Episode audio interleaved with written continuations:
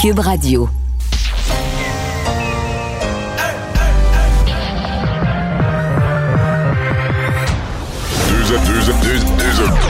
Deux, animateurs cohérents, deux visions différentes. Une seule émission, pas comme les autres. Mario Dumont et Vincent Dessureau. Cube, Cube Radio. Bonjour tout le monde, bienvenue à l'émission, bienvenue à Cube 15h29. On vous accompagne pour les deux heures à venir à cette belle journée pour une bonne partie du Québec. Dans l'Est, je comprends que c'est moins c'est un peu moins beau. Bonjour Carl. Bonjour Mario. Et on part avec une euh, triste nouvelle. En fait, euh, on, savait qu'il y avait eu un enfant qui avait été retrouvé à Sainte-Foy dans une base de plein air, une sortie scolaire, retrouvé flottant à la surface de l'eau, mais là, on a de mauvaises nouvelles. Malheureusement, la confirmation du décès d'un garçon de 10 ans à la suite d'un incident, oui, survenu à la base de plein air de Sainte-Foy. Euh, malgré l'intervention, il était inconscient lorsqu'il a été amené à l'hôpital et son décès a été confirmé au cours des dernières minutes, malheureusement. Oui. Et c'était vraiment une sortie scolaire de fin d'année qui a mal tourné. Ben, euh, oui. Euh, on a vraiment, on semble vraiment avoir perdu de vue l'enfant. on dit que c'est même quelqu'un qui est pas de la base qui l'a retrouvé. Oui, ben c'est ça. Il y avait des gens en embarcation parce que les secours sont allés pour trouver l'enfant, mais l'ont perdu de vue. Ce sont des gens sur une embarcation qui ont réussi à l'extirper de l'eau. Évidemment, on a appelé les services d'urgence, mais malheureusement, on est intervenu un peu trop tard pour sauver ce garçon. On va parler d'ailleurs dans l'émission à Renald Hawkins de la Société de sauvetage de cette noyade et de ce risque qui existe l'été. Et on va rejoindre Paul Larocque tout de suite. 15h30, c'est le moment de joindre Mario en direct dans son studio de Cube Radio. Je viens de m'entretenir, Mario, avec euh, Éric Duhem, chef du Parti conservateur. Et là, devine quoi, Mario, il y, a un souper ce soir entre Éric et Claire. Éric Duhem va euh, donc dîner, comme disent les Français, avec Claire Sanson. on sera peut-être ensuite celle joint les rangs du Parti conservateur. Et Mario, euh, il me confirme qu'il y a quelques députés de la CAQ qui a, paraît-il, qu'il a tenté de courtiser plusieurs d'entre eux, mais il y en a quelques-uns qui n'ont pas fermé la porte. Là, puis il est supposé avoir d'autres discussions euh, ultérieures. Mario, il risque d'y avoir toute une chasse aux sorcières à l'intérieur de la CAQ pour savoir qui, qui parle à M. Duhem en ce moment. Je pense que c'est juste ça le but. je pense pas que, sincèrement, ah, avec Mme Sanson, j'ai aucun doute, mais je pense que je pense pas qu'il y ait vraiment d'autres discussions sérieuses avec personne. Mais je pense que le but, c'est, de faire paniquer l'autre partie, c'est de faire capoter l'autre partie et de faire que, en se mettant à surveiller leur monde, en se mettant à surveiller leur monde, euh, que, d'une façon très assidue, puis à les questionner, puis tout ça, ben, qu'ils vont les, qui vont les écœurer, puis ça va peut-être provoquer ce que lui, euh, ce que lui souhaiterait. On comprend que dans l'immédiat, euh, c'est, bien triste pour Mme Sanson ce que je vais dire. Euh, une personne qui a un curriculum vitae, mais politiquement, présentement, euh, elle, n'a pas de valeur pour M. Duhem. La seule valeur, c'est l'entrée euh, à l'Assemblée nationale. je te donne un exemple bien concret. Paul, tu as été assez longtemps à la tribune de la presse. Euh, Éric Duhem, présentement, ne peut pas faire une conférence de presse au Parlement. Donc, s'il convoque les journalistes, mhm. ce soit Et ça, sur le plan de la communication, c'est un drôle de handicap, ne serait-ce que, tu sais, le projet de loi 60 quelque chose est déposé, petite réaction vite pour être dans le bulletin de nouvelles du midi. Il faut être là, les journalistes sont sur place, et ça se passe sur place. Alors, s'il a une députée, ne serait-ce que ça, la députée peut réserver la salle de point de presse où les journalistes sont. Et elle a le droit, les députés ont le droit à un invité, là, ou une invitée, on a le droit d'amener des gens. Donc, le chef du parti non élu peut devenir l'invité de sa députée et donc être présent pour réagir au cas. Alors, il y a des avantages très, très, très concrets, en plus de faire parler de lui. Parce que je pense que l'autre défi pour Éric Duhem à ce point-ci, il a tout misé sur la pandémie. C'est assez étonnant. Moi, c'est ce qui fait que j'ai, sincèrement, alors que c'est un parti qui devrait m'intéresser, j'ai décroché totalement. Le parti unidimensionnel qui n'en a que contre les mesures sanitaires. Les mesures sanitaires sont levées. on va être tout en zone verte dans quelques jours. Alors là, lui doit faire la grande, ce que j'appellerais la grande pirouette. Réussir à, à prendre tous ces gens.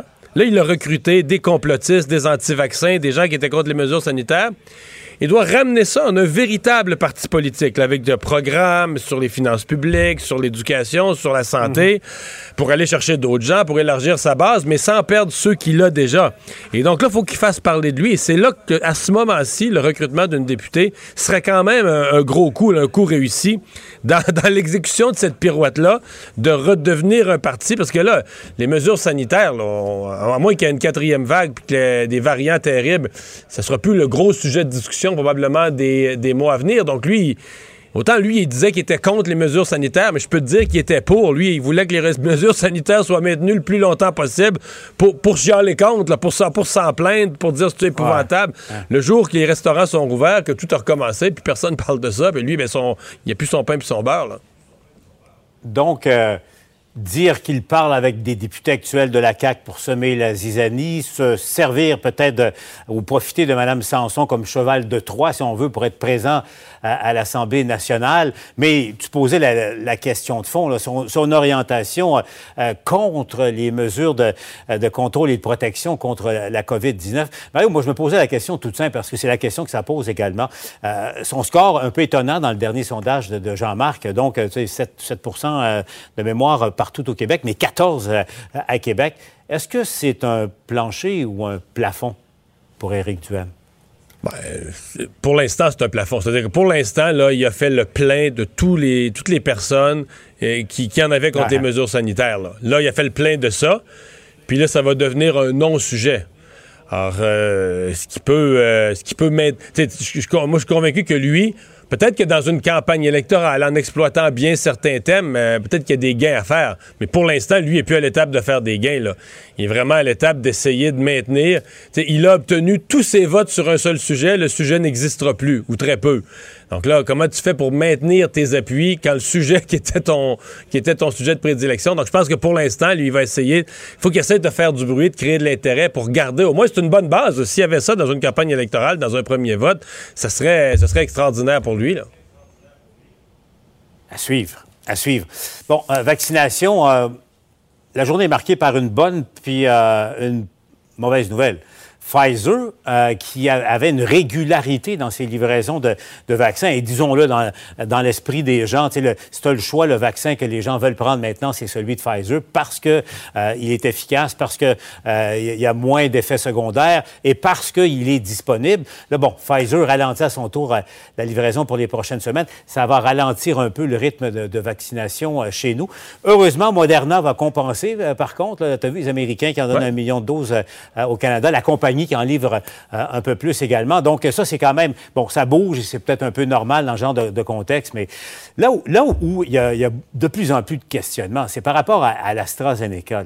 Euh, il y a eu une confusion dans le message euh, hier, en 24 heures, en fait. Là, les gens se sont fait dire, s'ils avaient eu Astra, première dose, passez, passez au Pfizer, passez au Moderna.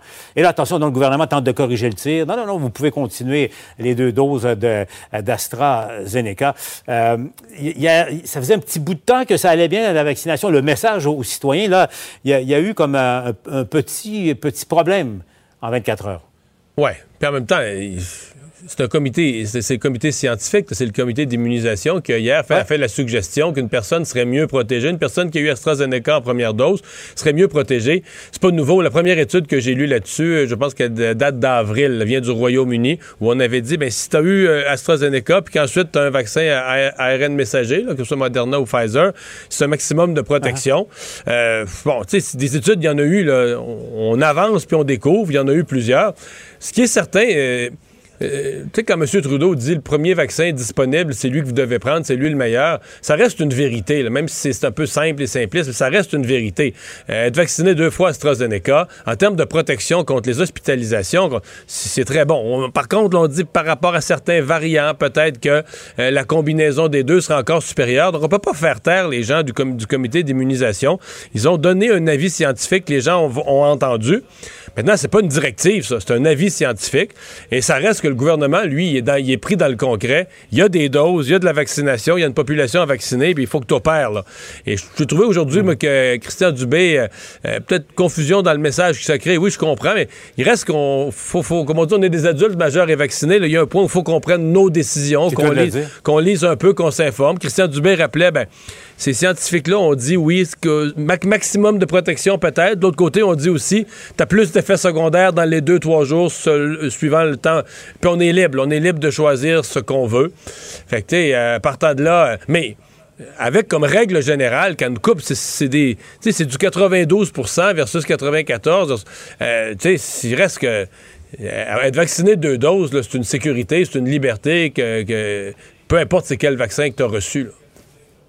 Mhm. Mais j'ai l'impression que pour l'avenir, mais pour les prochains mois, l'AstraZeneca, tu sais. on va avoir de, moins, en moins, c'est sûr. Mais pas, j'allais dire, la, grosse affaire quand même aujourd'hui, je trouve en matière de vaccination. Puis ce matin, je recevais le, grand patron, le monsieur de, la, vaccination.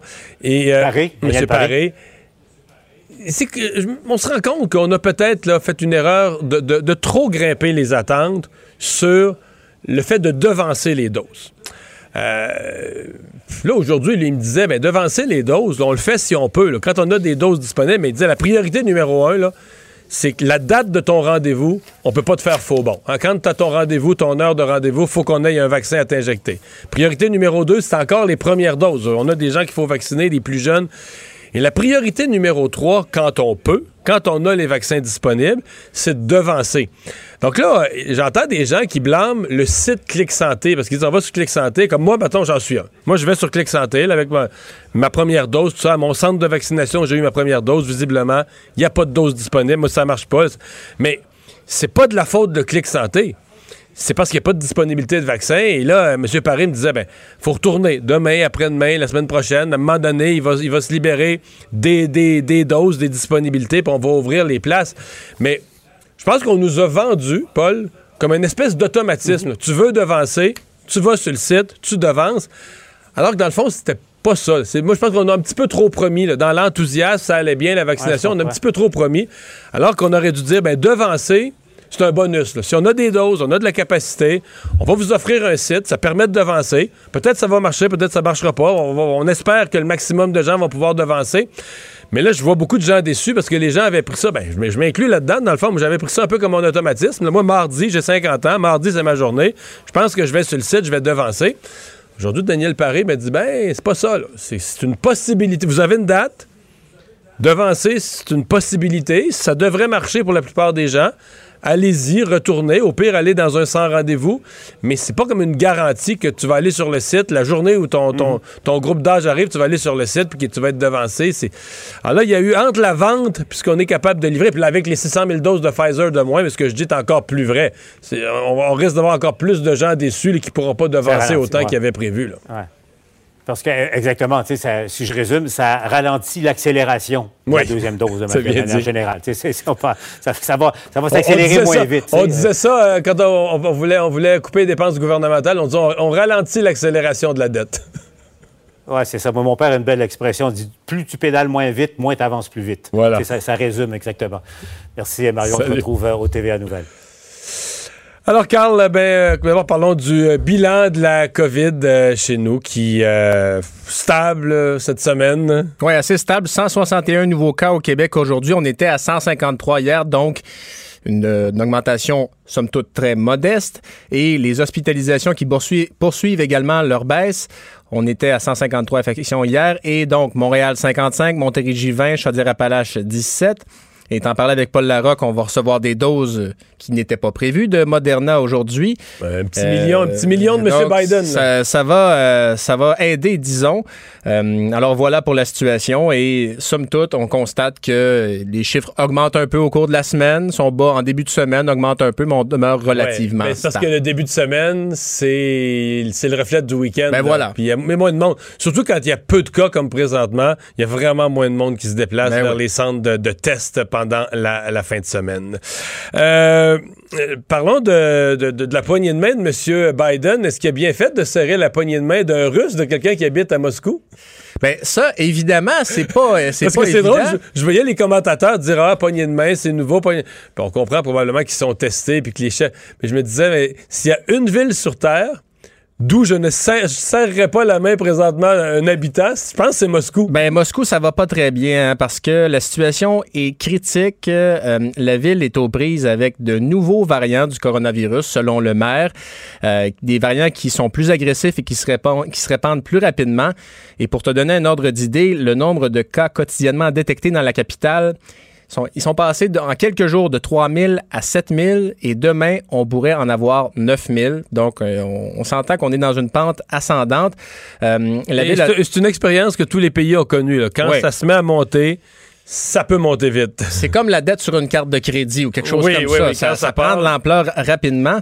Euh, et donc, on a décrété la vaccination obligatoire de tous les employés du secteur des services à Moscou. Et ce qui se passe en Russie, c'est ça. C'est malgré les appels répétés à la vaccination, il peut y avoir parfois une certaine réticence. On sait qu'on a vécu des périodes de propagande assez grandes dans l'Empire soviétique, dans l'Union soviétique. Donc, il y a, euh, ma foi... Euh, ben, c'est drôle, c'est la même chose qu'aux États-Unis, finalement, ben, essentiellement. Ben oui. Tu as vu d'ailleurs euh, ce, reportage, j'en parlais ce matin à LCN, sur la NFL, où les joueurs, ben, les équipes, je devrais dire, les équipes ont reçu hier les directives pour la saison prochaine.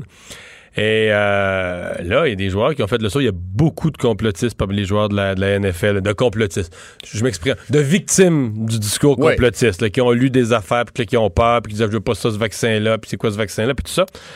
Et euh, là, pour les gens complètement vaccinés, c'est la reprise normale. Tu peux aller au sauna, tu peux manger à la cafétéria, en gang, plusieurs à table, tatati, tatata, les centres d'entraînement, pas de problème, tu fais ce que tu veux. Là. Tu reprends ta nouvelle saison de la NFL avec la liberté. Pour ceux qui sont pas vaccinés, c'est les protocoles de l'année passée. Là. C'est tu vas te faire tester tous les jours, euh, tu vas manger tout seul à table, euh, dans des, tu vas être toujours dans des lieux. Et là, les joueurs disent, oh, mais ça n'a pas d'allure. C'est comme la prise de conscience de dire, OK, il va y avoir deux deux classes de joueurs. deux classes de joueurs, les vaccinés et les non vaccinés avec des règles. Et là, c'est pas. Euh, Pensons à la Ligue aussi, ils mettent ça en place. Il y a deux protocoles différents. Euh, bon, ils sont sauf pas que les joueurs, euh, sauf que les joueurs ont fait le saut. Là. Ben les, joueurs, les joueurs non vaccinés ont fait le saut. Et là, les équipes répondent à ça en disant, mais écoutez, là, on va, on pense que nos joueurs ont été victimes de désinformation. On va faire des campagnes d'information et tout ça. Mais, euh, mais euh, c'est un problème autant en Russie qu'aux États-Unis. Ben oui, puis pour te donner un ordre d'idée, Mario, euh, il y a 19 millions de Russes sur 146 millions d'habitants qui ont reçu au moins une dose depuis décembre. Puis eux, c'est leur propre, c'est le vaccin russe. Voilà. Ils ont leur propre vaccin. Le nom m'échappe, mais bref. Ben, c'est le Sputnik. Sputnik, voilà. Ben oui, tout s'appelle Sputnik, là. oui. Mais et la, Russie, c'est ça, c'est le pays le plus endeuillé d'Europe maintenant devant le, le Royaume-Uni avec 127 000, presque 128 000 décès liés à la COVID-19. Et donc, euh, c'est un peu particulier de voir aussi, ça a toujours été ça, là, mais une situation qui s'améliore dans certaines parties du monde. On, sent que le, vent est favorable de notre bord, mais en Russie, euh, ma foi, on n'est pas sorti de l'auberge. Il y a des cadres du réseau de la santé qui ont fait euh, quelques heures de temps supplémentaire pour la pandémie. Et plusieurs, oui, notamment la directrice de la santé publique Mauricie Centre du Québec, la docteure Marie-Josée Goddy, qui a gagné 206 000 en heures supplémentaires en, de avril 2020 à février 2021. C'est plus que son salaire de base de 197 000 donc un total de rémunération de 404 000 et ça n'a pas d'allure comme nombre d'heures supplémentaires. Mais je vais quand même te faire un commentaire qui va peut-être se surprendre. C'est quoi son salaire de base? 197 000 Tu sais que c'est des médecins spécialistes, là. Oui. Il y a combien d'autres médecins spécialistes qui gagnent ce montant-là? Peu. Parce que. Et, donc, on dit on veut avoir, euh, en matière de santé publique, on va avoir des meilleurs, des gens compétents, il y a une crise, tout ça. Mais il reste qu'au moment du choix de carrière, c'est un peu tabou ce que je dis, mais au moment du choix de carrière, tu dis si tu t'en vas en santé publique, là, tu vas gagner quasiment moins que. Tu vas aller faire une spécialité, tu vas gagner quasiment moins qu'un omni. Oui. et, en plus, on, connaît les problèmes de recrutement en médecine familiale. Un étudiant en médecine familiale aujourd'hui va se faire dire T'es trop bon pour être là-dedans. Va dans une spécialité. Parce que les spécialités, là, tu sais, on parle du salaire moyen des médecins spécialistes, mais quand tu regardes, prends, mettons, les radiologistes, t'as certaines spécialités que le salaire moyen n'est pas 400 000. Non. Il est 600. Alors, Mme Goddy, oui. avec son temps supplémentaire, elle a eu une bonne année. Il y a ça. Et, ceci étant dit, je suis pas sûr qu'elle a eu beaucoup de temps pour dépenser tout cet argent-là dans la dernière année, il y a disons. Ça, euh, et elle n'est pas la seule. Donc, euh, même chose, euh, Montérégie JS, un directeur qui a gagné 200 000 de plus en heures supplémentaires. Mme Mylène Drouin, elle, à Montréal, 160 000 de plus. à l'Association des gestionnaires des établissements de santé, on dit, écoutez, ces heures-là, ils les ont pas volées, ils les ont travaillées. Il y a tout de même la professeure Roxane Borges da Silva qui dit écoutez, on a dépassé la limite, il faut faire une réflexion pour tirer des leçons et éviter de faire vivre ça aux employés. Parce qu'il y a la question d'argent, mais on pense aux, gens de la santé publique, de la direction des établissements, mais il y a beaucoup de personnel de santé, que ce soit les infirmières préposées aux bénéficiaires. Il y a des gens qui ont fait beaucoup d'heures supplémentaires et sur qui il y a une pression incroyable qui s'est exercée durant la pandémie. Alors euh, voilà, et un total, bref, de rémunération additionnelle pour les cadres d'à peu près 5 800 000 qui a été versé depuis décembre dernier. Avril de 2020, pardon. un clip qui est tourné, un vidéoclip tourné dans une scène d'action avec des fausses armes. On comprend que c'est un film en plein Montréal, mais on n'avait pas pris tous les soins d'avertir les autorités, dont les policiers. La police ne le savait pas. Ce sont les rappeurs Tizo et Shreeze qui ont tourné une vidéo, une vidéo euh, mardi dans le plateau, sur le plateau Montréal, sur la rue Saint-Dominique. Bon, il n'y a pas de mal à faire ça, sauf que quand on n'avise pas la police et qu'on se promène avec des fausses armes, des fois, il y a des gens qui vont avoir tendance à appeler le 911. C'est ce qui s'est produit. Les services d'urgence se sont rendus sur les lieux et là, il y, a des images qui ont circulé sur Internet. On voit toute l'équipe de tournage avec les, acteurs, les chanteurs plaqués au sol. Euh, c'est pas très gracieux, évidemment, qui disent, écoutez, c'est un tournage, c'est un vidéoclip. Et il n'y a pas juste la police qui ne le savait pas, le bureau du cinéma et de la télévision de Montréal ne le savait pas non plus, donc il n'y avait pas de permis qui avait été donné. Sans prend un, évidemment. Et outre ça, faut pas juste avertir les policiers, si vous faites un tournage qui implique des armes, qu'elles soient vraies ou fausses, il faut que la police soit sur les lieux et c'est vous qui allez payer. Donc, avis à tous les artistes euh, DIY qui s'organisent eux-mêmes prenez le temps d'aviser euh, ben, ou euh, prenez autre chose. non, mais tu sais que ça aurait pu avoir des conséquences, c'est-à-dire on, parle, aux États-Unis, par exemple, des fois, la, police semble un peu plus vite sur la gâchette qu'ici. les policiers ont vraiment l'impression qu'il se passe. Remarque, quand tu regardes la scène, nous, on voit des photos, c'est dur ben de juger, mais on se dit, il me semble que je suis policier, je, me méfie, je me suis comme trop gros. on n'est pas, dans, le Far West non plus, ou dans un film. Là. Mais en fait, on est dans un film, on est dans une vidéo, mais je ça n'a pas l'air, ça pas l'air vrai. Mais, en termes de gestion de risque, tu peux pas te permettre non plus de. Ce matin, euh, Jean-François Guérin, qui a fait beaucoup de JE dans sa carrière à LCN, TVA, donnait l'exemple. Exemple, à JE, ils ont fait une coupe de fois, exemple, pour voir, ils voulaient voir comment le public réagissait à l'agression d'une femme sur la place publique. Ouais pour voir comment elle peut. Mais imagine-tu comment faut avertir la police? Donc, t'as un comédien, t'as deux comédiens, en fait, une femme, puis et la, comédienne femme se fait agresser. Là, c'est simulé, mais parce qu'ils voulaient voir est-ce que les gens sautent sur le gars, est-ce que les gens font semblant de pas voir, est-ce que les gens viennent aider, est-ce que les gens euh, parlementent avec euh, le gars pour essayer de l'arrêter, mais sans s'en prendre physiquement? Ils voulaient vraiment voir quelle est la réaction du public face à une agression là, live. Là, ça arrive. Et, euh, mais là, il faut que tu t'avertisses la police parce que, ben, tout, un, si un policier voit ça, il va intervenir. Lui, il va intervenir, il n'hésitera pas. il n'hésitera pas. Euh, si quelqu'un euh, saute sur le comédien, mais croit pas que c'est un comédien, il faut qu'un policier puisse... Fait que, tu sais, des fois, c'est ça, il ben avertir les policiers, ça fait entièrement partie du, du, travail et de ce qui est nécessaire pour réussir, euh, réussir un tournage de ce type qui peut être complexe. Mm. Quelle histoire que cette femme qui est coincée entre Belle et la ville de Montréal? Ce genre de dossier-là, Mario, tu as dû en faire beaucoup de ton temps de député. Ben, des comme ça, pas celle-là, j'avoue que celle-là, il est Du lançage de balles, on vous explique la situation. Ah, du lançage de balles en masse, mais ça, c'est du. C'est du gros. Oui, oui, Sarah Drapeau, 35 ans, c'est une résidente de Tétroville. Elle est propriétaire d'un immeuble. Et là, elle est enceinte d'un troisième enfant. Et euh, quand la famille s'agrandit, parfois, on fait des rénovations, évidemment. Donc, elle veut rénover son sous-sol. Entre-temps, elle s'aperçoit qu'il y a de l'effritement dans ses fondations. Donc, on comprend tout de suite que la fondation, la facture va s'allonger. Mais outre ça, il y a un il y a un poteau de Belle Canada qui se trouve à moins d'un mètre et demi de sa maison. Là, ça, ça complique le problème parce que tu peux pas passer, tu peux pas creuser là. Non, tu peux pas creuser. Il faut que tu aies une autorisation de Belle Canada pour creuser. Si évidemment il y a des dommages qui sont causés aux infrastructures, on veut même pas imaginer la facture que ça va te coûter si Belle revient contre toi. Donc Belle dit c'est la ville qui nous a dit de mettre le poteau là en 1951 et la, la ville dit ben non c'est pas notre responsabilité. Dans tous les cas, elle n'est pas capable d'avoir l'autorisation pour faire déplacer le dit poteau. Et si elle l'a, au début, c'est elle qui va payer de toute façon. Là. Au début, la facture était de 9 000 On est rendu à 12 000 Et ça, c'est avant même d'entreprendre. Ça, c'est pas pour faire les travaux. Non, ça, c'est juste pour tasser le poteau. 12 000 et on est dans les dizaines et les dizaines de milliers de dollars des travaux de fondation. On sait que ça peut grimper vite. Alors, euh, ben, la Ville de Montréal n'a pas répondu à la demande d'entrevue du Journal de Montréal. Et du côté de chez Bell, on dit qu'il y a un contact qui est avec Mme Drapeau pour discuter de solutions possibles.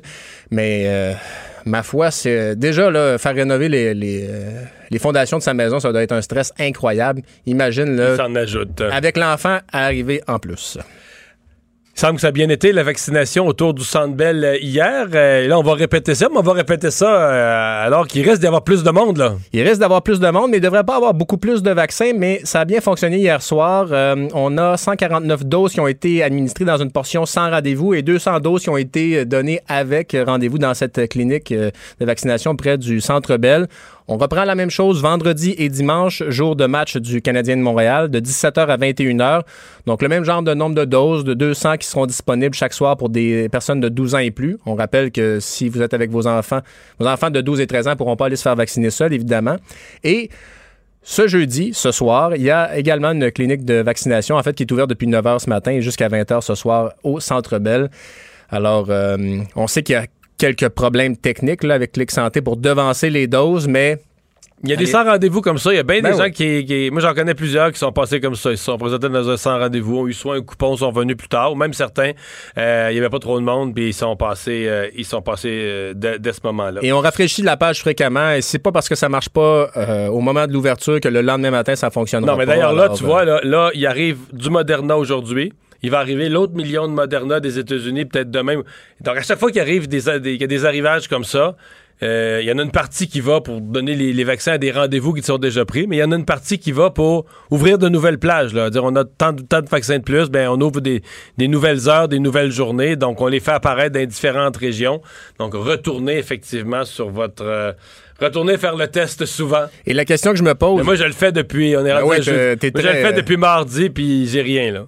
Ça s'en vient, Mario. Mais la question que je me pose, si je devance ma dose, moi je suis prévu au mois de septembre, euh, si je la devance une première fois, est-ce que j'aurai l'occasion de la devancer encore si jamais il y a d'autres places qui, se libèrent? Euh, je, pense que oui, mais bref, vérifier. Et, même si tu la devances, mettons tu la devançais du mois de septembre, tu réussis, tu la devances au 15 juillet.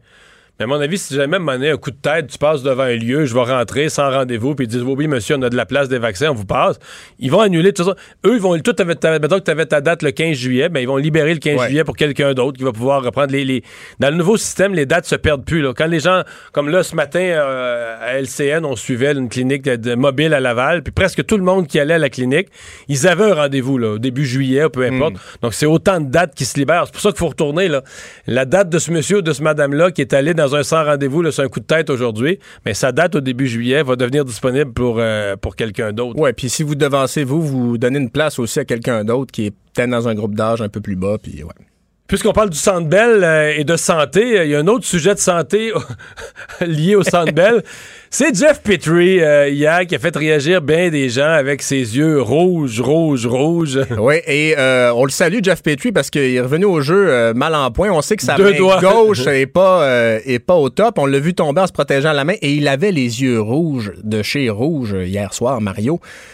Consolez-vous, tout va bien, là. Euh, c'est pas grave, mais il souffre d'une hémorragie sous-conjonctivale. Ça, ça peut être causé euh, par, euh, ben, tu pourrais éternuer trop fort, par exemple, et faire éclater des, des, des vaisseaux sanguins. Mais j'ai vu dans les hypothèses là, que tu peux avoir ça si tu prends des, des antidouleurs un peu forts. Sa femme a nié ça sur Twitter. La, Julie Petrie a, nié ça sur, euh, sur Twitter.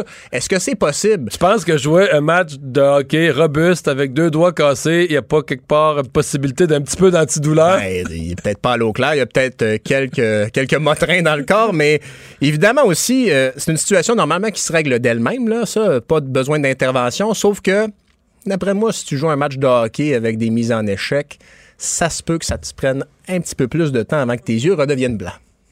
Donc, à suivre pour demain ben voilà, on verra. On verra ses yeux, mais ça ne l'a pas empêché de bien jouer hier. Culture et société.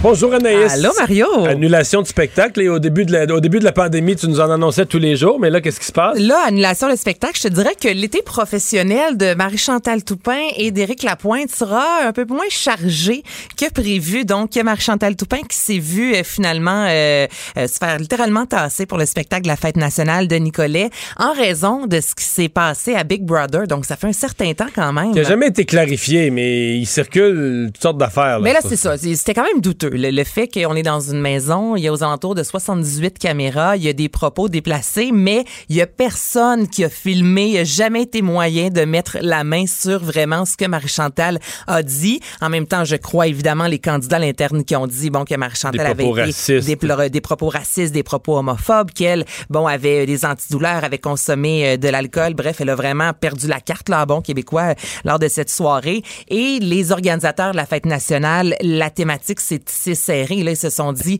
je nous vois vraiment mal avoir Marie-Chantal Toupin sur scène alors qu'on sait qu'elle a tenu des propos déplacés comme ça. Elle qui avait euh, refusé aussi d'aller à la soirée, a toujours une dernière émission là, où les candidats, mais ça aussi, là, elle, elle a dit qu'elle refusait, mais il y a bien des gens qui croient qu'elle était plus invitée. Là. C'est-à-dire que si elle avait insisté pour y aller, il y aurait eu une crise euh, qui serait remontée jusqu'à la haute direction de l'entreprise. Parce que quoi, si elle avait été, ça aurait porté, euh, ça aurait envoyé un mauvais message? Est-ce que les autres concurrents voulaient la voir? Est-ce que le message... Et plus tu la montres, dans le cas de Big Brother, c'est que plus il la montrait, plus ça soulevait quand même la question de mais là, dites-nous, c'est quoi les mots exacts? Qu'est-ce que tu comprends? le, public, le public nous voir l'extrait sans l'entendre à la, limite, mais au moins montrez-nous qu'il y a vraiment quelque chose qui existe. Donc, ouais, c'est un peu nébuleux tout ce qui se passe autour, mais on sait que Marc-Chantal Toupin a été tassé et Éric Lapointe aussi. Et ça vient tout juste d'être euh, d'être annoncé en fait aujourd'hui. Donc, lui devait être à l'amphithéâtre Cogeco. Donc, c'est un gros show, là, Mario, le 24 juin. C'est dans quelques jours à peine, le 11 septembre prochain. Et pour la même, les, les mêmes raisons, au niveau vraiment qu'on est mal à l'aise avec le fait de voir Éric Lapointe sur scène. Il y a Valérie Deschamps qui est l'organisatrice qui a fait, tu sais, si on se pose la question, est-ce que c'est un peu tôt? Ben ça se peut que ce soit un peu tôt. On ne on se poserait pas cette question-là si c'était pas le cas. Donc au niveau moral, encore une fois, puis elle dit pour soutenir justement les femmes qui ont été victimes de violences conjugales, on va attendre avant de mettre Eric Lapointe sur scène. Donc les deux concerts ont été annulés à l'amphithéâtre Cogeco, mais là je viens d'aller regarder sur le site d'Éric Lapointe, il y a plusieurs dates là d'ici le mois de décembre prochain. Moi perso, j'aurais de la difficulté, je sais pas toi, moi je j'ai pas pensé mettre d'extrait aujourd'hui exemple d'Éric Lapointe. On dirait que hmm. c'est une misère. Ben, disons que disons que durant l'année 2021, le sujet de la violence conjugale n'est pas devenu plus banal. Non, c'est ça qui se passe. Parce qu'on a eu multiplication des exemples où, euh, bon, c'est pas, pas, ce qui est arrivé dans le cas d'Éric Lapointe, là, c'est pas, euh, on n'est pas, pas, proche d'un décès et tout ça, mais c'est, c'est, la trajectoire, là, de dire, OK, c'est, le phénomène de violence conjugale, voici jusqu'où il mène, puis là, tu as 13 femmes décédées à cette date-ci. Ce sera un peu malaisant. Je comprends pour un programmateur de salle, euh, mais le, public va être au rendez-vous, ça, je suis certain. Le public sera au rendez-vous, j'en Parce que ce que je vois des fans d'Éric Lapointe, il n'y a personne qui ça dérange. Non, non, c'est des vrais de vrais fans. Et il y a beaucoup de femmes là-dedans, c'est important de le mentionner. C'est surtout des femmes. C'est surtout des femmes. Et là, je peux comprendre, c'est ça, on parle d'un spectacle de la fête nationale, donc c'est encore plus délicat. Mais sinon, Éric Lapointe, euh, les, concerts qu'il a fait, les peu de fois qu'il est sorti sur les médias sociaux, les fans, comme tu dis, on l'aime, là, ouais, sans, euh, sans condition. Puisqu'on parle de ça, et féminicide, il y a Céline Dion qui est interpellée. Oui, j'ai hâte de voir la réaction, en fait, de, Céline Dion suite à ça. 13e féminicide, comme tu l'as mentionné. On parle de Nathalie, Nathalie euh, Piché. En fait, c'est une de ses amies, Mélanie Raté. Je vais t'avouer j'ai vu la publication passer depuis les 24 dernières heures sans trop porter attention. Puis là, tantôt, j'ai vraiment réalisé. Donc, on a mis le visage de Nathalie Piché à côté. Euh, on a fait un montage avec l'image de Céline Dion, l'album Courage. Et elle a interpellé les gens demandant de partager au maximum l'application, disant que Nathalie a chanté toute sa vie Céline Dion, qu'elle a bercé ses enfants en chantant du Céline Dion, que c'était elle dans un party qui criait le fameux C'est Céline! Donc, elle a dit c'est un immense rêve, je sais, possiblement à la hauteur du cauchemar que vit présentement ses enfants. Donc, elle a demandé à Céline d'interpréter pour ses enfants euh, la pièce Courage pour que vraiment les, paroles prennent, euh, prennent tout son sens au niveau de la famille. Donc, c'est rare qu'on voit comme ça, un message. Une demande. Une demande demande. Je sais, moi, je me sentirais mal, on dirait, de pas le faire. Ouais. en même temps, si tu le fais, euh, dans quoi tu t'embarques? dans quelque chose. Ouais, t'embarques dans quelque chose où euh, est-ce que tu es prêt à aller plus loin? On va t'en demander. Tu veux, tu. Mais c'est ça. Si tu dis oui une fois, tu dois dire oui pour les autres. Mais n'empêche, à l'heure qu'on on se parle, ce sont des milliers de partages là, qui ont été faits pour demander à Céline Dion de réagir suite au décès de Nathalie Piché. Le film Dune de Denis Villeneuve euh, qui va commencer à faire quoi? Le tour des festivals? Le tour des festivals, 3 septembre 2021. Donc, il sera présenté en première mondiale à la Mostra de Venise. C'était la même chose qui est arrivé en 2016 avec euh, l'arrivée. Et c'est une bonne nouvelle, surtout quand on se rappelle que quelques mois de ça, Denis Villeneuve était sorti dans les médias, notamment dans le magazine Variety, disant que Mario, euh, pas Mario, Warner Bros. plutôt allait littéralement tuer le film si on le sortait en, en, streaming en français, Mario, plateforme de, plateforme en ligne, sur plateforme de demande. C'est quoi la phrase? Sur demande. Plateforme sur demande. Bon, en plateforme sur demande, disant le film doit être absolument vu au cinéma. Le box-office est important, notamment dans les deux premières semaines. Donc là, enfin, le film sera dans un festival du 1er au 11 septembre prochain. Et il devrait y avoir des personnes, imagine-toi, des journalistes, oh! tout ça, là, soyons fous. Donc, c'est une bonne nouvelle aujourd'hui, si je me trompe pas, en France, c'est aujourd'hui, hier, euh, que le masque tombe euh, n'est plus nécessaire à l'extérieur. Hey. Notamment. Notamment. Il n'y a plus de couvre-feu, je pense, en France. Il n'y a plus grand-chose en France. Ben, quand même, il y en avait plus que nous. Il y en avait plus que nous, mais il y a une coupe d'affaires qui sont tombées au cours des, euh, au cours des dernières heures. Merci, Anaïs. C'est plaisir. Pour une écoute en tout temps, ce commentaire d'Anaïs Gertin-Lacroix est maintenant disponible dans la section balado de l'application et du site cube.radio. Tout comme sa série balado, Culture d'ici, un magazine culturel qui aligne entrevues et nouvelles du monde des arts et spectacles. Cube Radio. Il explique et démystifie l'économie. Pierre-Olivier Zappa, à vos affaires. Bonjour Pierre-Olivier. Bon jeudi Mario. Alors un rapport de la Chambre des communes sur euh, l'alimentation? Oui, sur les, épiceries euh, et, leurs pratiques salariales. Euh, Mario, on va remonter dans le temps. Tu sais, pendant la pandémie, les travailleurs essentiels dans les supermarchés ont pour la plupart reçu une bonification de leur salaire d'à peu près 2 dollars de l'heure. Mhm. Euh, et, subitement, à, quelques heures d'intervalle, les principales, les, principales chaînes d'alimentation, euh, Métro, euh, Lobla, Sobeys, ont tous décidé de couper cette prime de 2 dollars de l'heure une fois que le pic de la pandémie a été terminé. Et ça, ça avait alerté le bureau de la concurrence. C'est-à-dire le, fait qu'ils le fait qu'ils aient implanté ça tout en même temps, là? Ben, c'est-à-dire que euh, tout, tout, tout, en même temps, les chaînes ont décidé de retirer. C'est vrai que c'est suspect un peu, hein? Et là, on se demande, euh, est-ce qu'ils se parlent? Est-ce que les euh, grandes chaînes euh, se coordonnent et auraient des pratiques de type cartel? Est-ce qu'on fixe les salaires, les bonis, tous ensemble? Et il y a un comité de la Chambre qui s'est donc pensé, qui s'est donc penché là-dessus pour conclure effectivement que c'était assez louche et que les lois canadiennes sur la concurrence devraient être modifiées pour interdire ce genre de pratiques de type cartel où on peut fixer les salaires dans le, secteur de l'épicerie. Et d'ailleurs, la, seule réponse possible, c'est de dire qu'il y en a un premier qui l'a. Il y en a un premier qui l'a fait, puis que les autres ont immédiatement imité. mais... Alors, c'est là que ça devient intéressant. Le comité a interrogé les PDG des différentes chaînes et le président et chef de la direction de Métro, Éric Laflèche, a, concédé qu'il avait contacté ses homologues de chez Sobeys, oh, de oh, chez oh, Lobla, euh, pour, euh, pour dit-il, recueillir des informations. Hein. Il disait on ne voulait pas d'entente tacite sur les salaires, on voulait simplement recueillir des informations. Euh, mais ce qu'on voit clairement, c'est que la décision a été coordonnée. Et c'est une décision qui, évidemment, Mario soulève des questions. Tu vois, des travailleurs essentiels qui gagnent le salaire minimum, qui ont continué à être sur la ligne de front alors qu'on était en zone d'urgence et en zone rouge, et on a décidé de leur, couper le 2 dollars de l'heure. Alors, est-ce que ce 2 dollars de l'heure, c'était vraiment pour récompenser les travailleurs et les remercier d'être là euh, et de tenir le fort, ou c'était pas pour éviter justement qu'une forte proportion d'entre eux décident de se retirer et de toucher des prestations gouvernementales pendant la crise? Euh, évidemment, le, il y a, eu des prestations gouvernementales pendant la crise. oui, Mario. Euh, oui, quelques-unes, quelques-unes. mais, c'est difficile à aller chercher, Mario. oui, c'est très difficile. la PCU, c'est vraiment.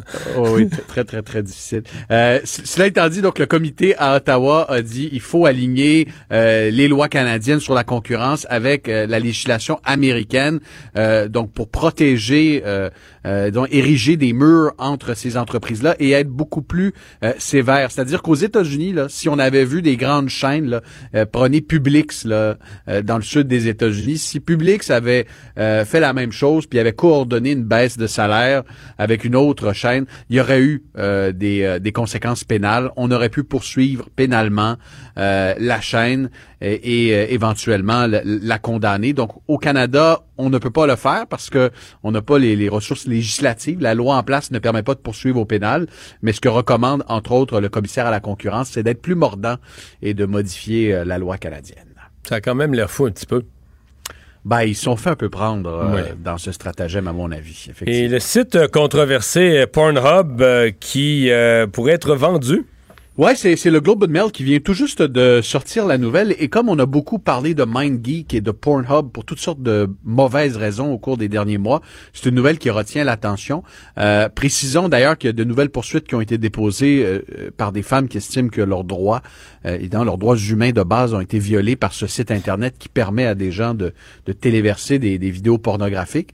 Euh, mais, mais parallèlement à ça, on apprend que c'est un ancien trésorier libéral, Chuck Rifici, qui a un fonds d'investissement et qui Mais serait il était prêt- dans le cannabis, lui, il a fait, il Oui, a fait dans le fortune euh, dans le cannabis.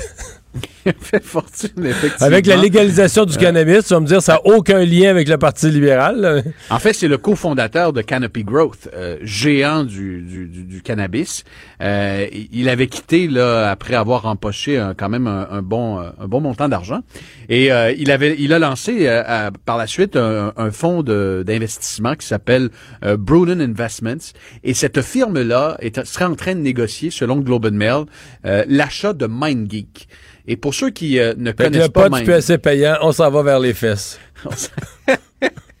ouais, t'as tout compris, Mario, c'est la suite logique euh, pour cet ancien C'est quoi, c'est quoi après? là? J'essaie de, j'essaie de suivre.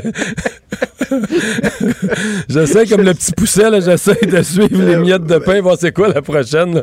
Ben, tu sais, il y, a- il y a certains casinos, euh, je sais pas, sur les réserves, Ah, ça pourrait ouais. être sa prochaine. euh, euh, mais, mais écoute, c'est une grosse entreprise, MindGeek. Hein? On sous-estime à quel point à Montréal, on c'est un poids lourd. pas.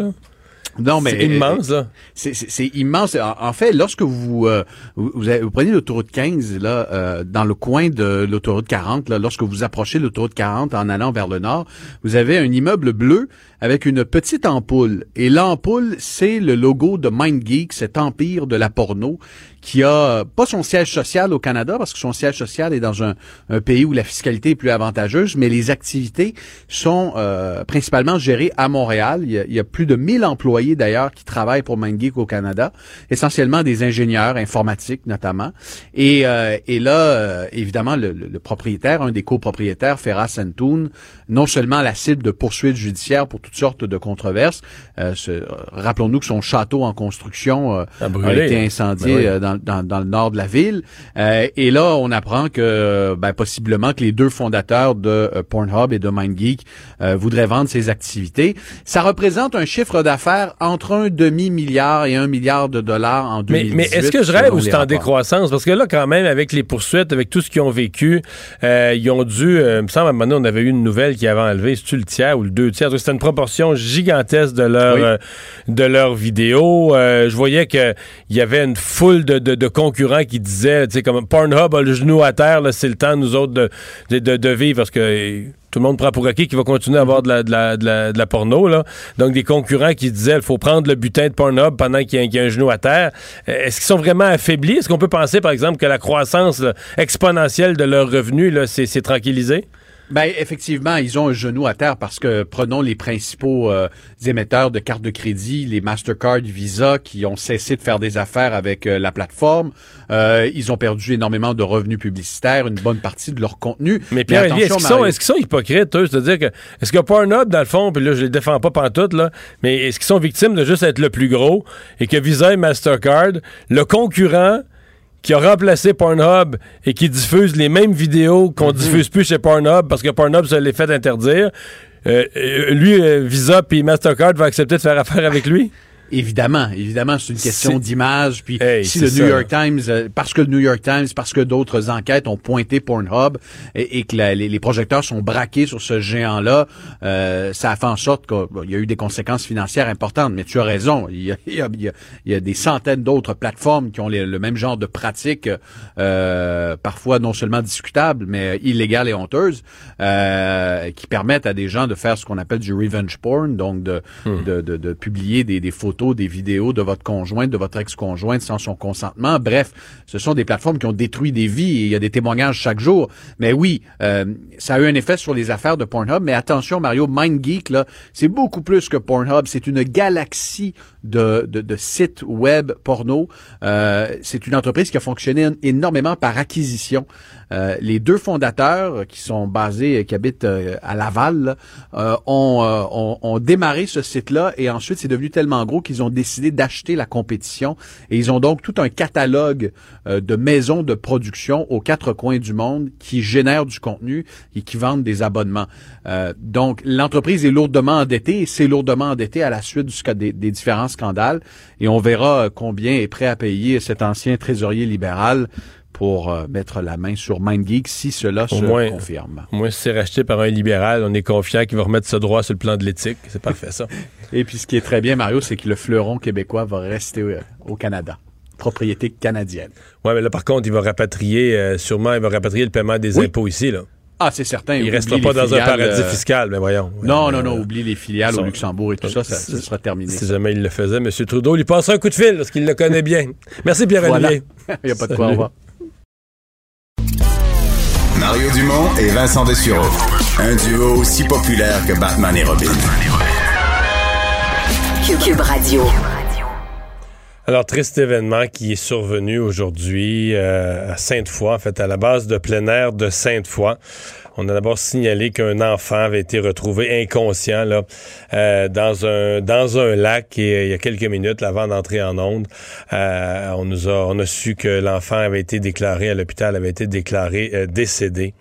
C'était une sortie scolaire qui avait lieu, les enfants qui s'étaient rendus à cette base de plein air pour une sortie 10 ans le, petit bonhomme. Renal Hawkins est directeur général de la Société de sauvetage. Bonjour, Monsieur Hawkins. Bonjour à vous, M. Dumont. C'est un cas particulier, évidemment, dans le cadre d'une sortie scolaire. Là. Il arrive toutes sortes de noyades, mais ça, c'est une catégorie à part. Hein? Oh oui, ça c'est clair. Euh, et là, je veux pas venir minimiser euh, cet incident-là euh, parce que c'est reste toujours une triste nouvelle autant pour les proches que pour l'équipe école. mais les noyades dans des lieux considérés comme étant surveillés avec des préposés à surveillance, c'est moins de 1% de l'ensemble des noyades qu'on a au Québec. OK, donc c'est nettement plus rare.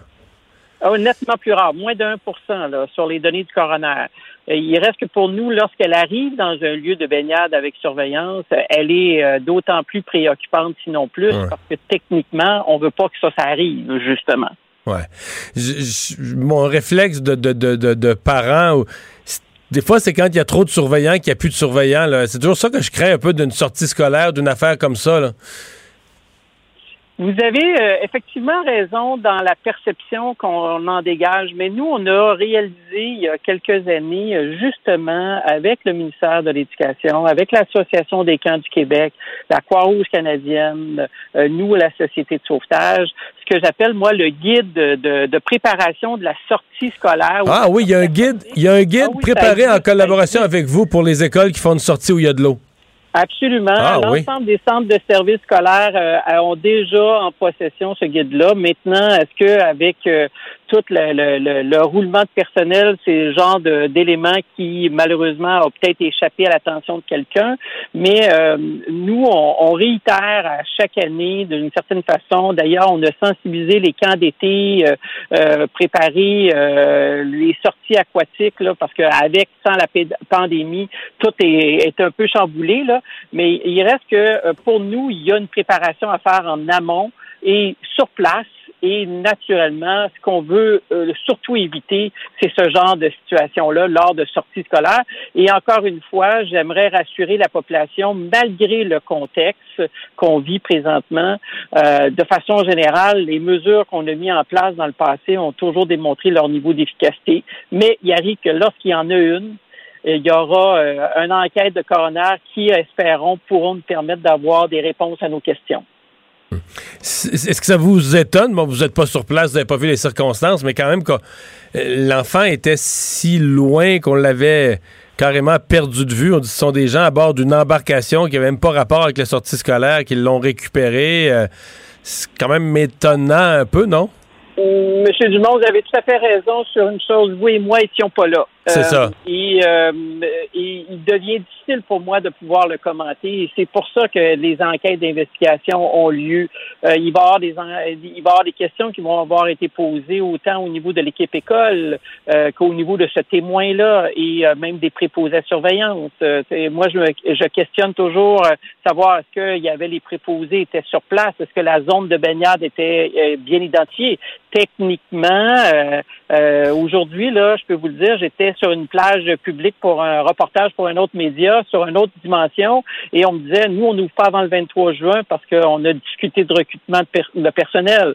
Alors, est-ce que c'est ce qui est arrivé euh, dans cet endroit-là? C'est encore là, c'est des pour l'instant, c'est les, les, plusieurs dizaines de questions qu'on a dans notre tête. Et j'ai une pensée pour la famille, pour l'équipe école, mais aussi pour les sauveteurs qui étaient présents sur place. Là. C'est, c'est certainement pas ce qu'on souhaite là, qui, qui nous arrive. Là. On est là pour pouvoir surveiller, encadrer, puis aussi éviter ce genre de drame-là. Mais si jamais ça arrive, il faut réagir promptement et de mettre en place toutes les mesures d'urgence euh, le plus rapidement possible. Si on élargit, bon, on, a fait le tour de, de, de, cette tragédie. Vous avez raison de dire on n'aura plus de, de, détails avec l'enquête. Euh, on en est où à cette date-ci? Les vacances ne sont pas encore commencées, mais il y a quand même eu plusieurs journées de, chaleur. La baignade est commencée. Est-ce qu'on a moins, plus, autant de décès pour un, 17 juin? Vous êtes où dans vos, euh, dans vos rapports à cette date-ci? Euh, notre estimation, à partir des relevés des médias, incluant cette euh, noyade-là mortelle euh, du jeune homme en question, ce que j'ai pu comprendre, c'est un garçon. donc, ça serait le 23e décès lié à l'eau, comparativement à pareille date à 22. Je rappelle que dans les 22 auxquels je fais allusion, quand même beaucoup, là. J'avais cinq motoneigistes. Vous rappelez-vous nos cinq motoneigistes les Français, là, européens? Oui, oui, oui. Alors là, si je les enlève parce que c'est un fait unique, là, euh, vous comprenez qu'on est vraiment au devant des années de l'année dernière. Puis l'année dernière, c'est 95 décès liés à l'eau, 15 de plus que la moyenne, 36 de plus que l'année précédente et 37 par rapport à 2018. Et là, je le dis, moi, depuis plusieurs semaines, tous les éléments sont réunis à nouveau cette année pour qu'on en ait autant, sinon plus. Et l'autre préoccupation que j'ai manifestée depuis quelque temps, euh, c'était pas une prédiction, mais vraiment une préoccupation. Ça fait 17 mois là, que les enfants suivent pas de cours de natation. Ça fait deux printemps que je ne peux pas déployer nager pour survivre dans les écoles. Alors, euh, je prétends, euh, ma préoccupation, c'est est-ce que je vais avoir plus d'enfants victimes de la noyade cet été? J'espère que ce sera la seule, sincèrement et honnêtement, là. Mais en même temps, ça fait partie de mes préoccupations que j'ai depuis quelques semaines déjà. Je comprends. Euh, dans les dans, les, événements numéro un, si vous aviez les regrouper par catégorie, euh, par exemple, l'année passée, vous me dites 95 le chiffre, euh, si vous allez les regrouper par catégorie, euh, c'est les piscines versus les, embarcations en faisant les, sports nautiques, qu'est-ce qui, qu'est-ce qui est numéro un, là? Ouais, c'est ça. Euh, ben, si je reprends les données de, de, de, de l'année dernière, le 95, euh, 80 ont eu lieu en eau libre, moitié euh, en, en, lac et euh, pas moitié, pardon, autant en lac qu'en rivière et une dizaine de cas sur le fleuve Saint-Laurent. Et la, la, quinzaine, là, c'est piscine et petit, petit, petit étang, là, mais c'était essentiellement ça. On se partage assez équitablement activités nautique, baignade en rivière versus euh, euh, les, euh, les, baignades en piscine. Mais de façon générale, c'est définitivement plus en eau libre qu'on a des incidents.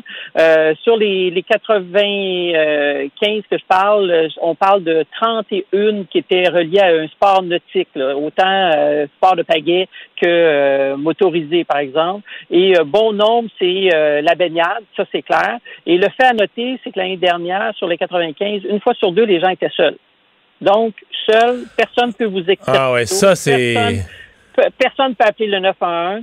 Et c'est pour ça que lors d'une activité encadrée telle que la sortie du camp d'été ou du camp de jour ou de scolaire, l'une des premières règles qu'on demande aux enfants, c'est le système du copain-copain. Donc, toujours être accompagné d'un autre ami. Comme ça, si jamais il arrive quelque chose, mais là encore, euh, qu'est-ce qui a pu se produire? C'est l'enquête d'investigation qui nous répondra à, cette question-là.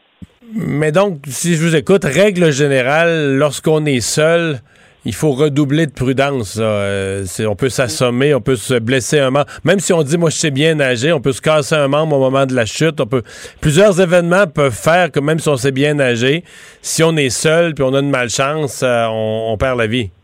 Monsieur Dumont, en tout respect, savoir nager, c'est pas tout le monde qui a la même définition. Et c'est pour ça que je dis faire deux, trois coups de brasse quand j'ai les deux pieds dans le fond de ma piscine ou de la plage sur laquelle je me baigne, versus faire un 15 à 25 mètres en plein milieu d'un lac parce que j'ai pas porté ma veste de flottaison, c'est nettement différent. Alors, donc, euh, moi, je suis arrivé souvent à la conclusion, finalement, peut-être qu'au Québec, on sait plus se baigner que de savoir nager. C'est d'ailleurs une des raisons pourquoi notre ministère de l'Éducation, avec Mme Charret, qui est la ministre déléguée avec la responsabilité sport et loisirs, a entamé justement l'appui auprès de la Société de sauvetage qu'après la pandémie, il faut euh, redéployer Nager pour survivre, autant pour les élèves du primaire en troisième ou quatrième année que pour les élèves secondaires face au secondaire 1 et secondaire 2.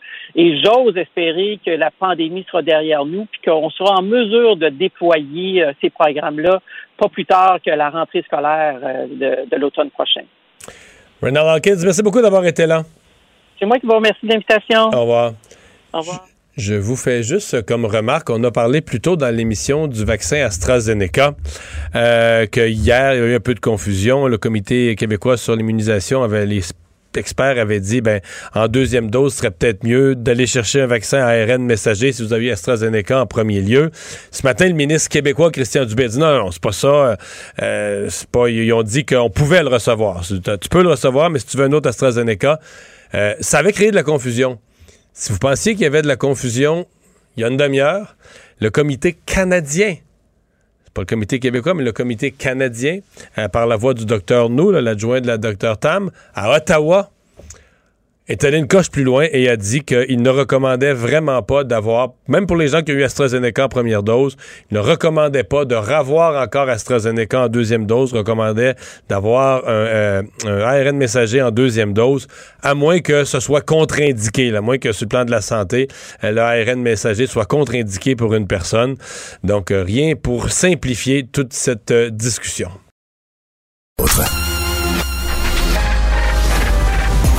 Mario Dumont et Vincent Dessureau. Des propos crédibles, avec des fois un brin de sarcasme. Ben, quand les nouvelles sont moins crédibles. Mario Dumont et Vincent Dessureau. Cube Radio. On continue euh, notre chronique Vacances au Québec. Euh, vous serez nombreux à prendre des vacances au Québec. Puis on veut découvrir euh, nos régions. Et j'ai choisi de le faire en prenant nos députés à témoins comme guide touristique. Ben aujourd'hui, on va s'en aller à une région dont on n'a pas encore parlé, les Laurentides. La ministre des Relations internationales et la députée catéchiste de Bertrand est avec nous. Nadine Giraud, bonjour. Bonjour, M. Dumont. On va situer les gens. Là. Bertrand, c'est au nord de, au nord de Saint-Jérôme, au sud de Mont-Tremblant, donc Sainte-Adèle, Sainte-Agathe, ça va jusqu'à Saint-Donat, Val-David, l'Estérel.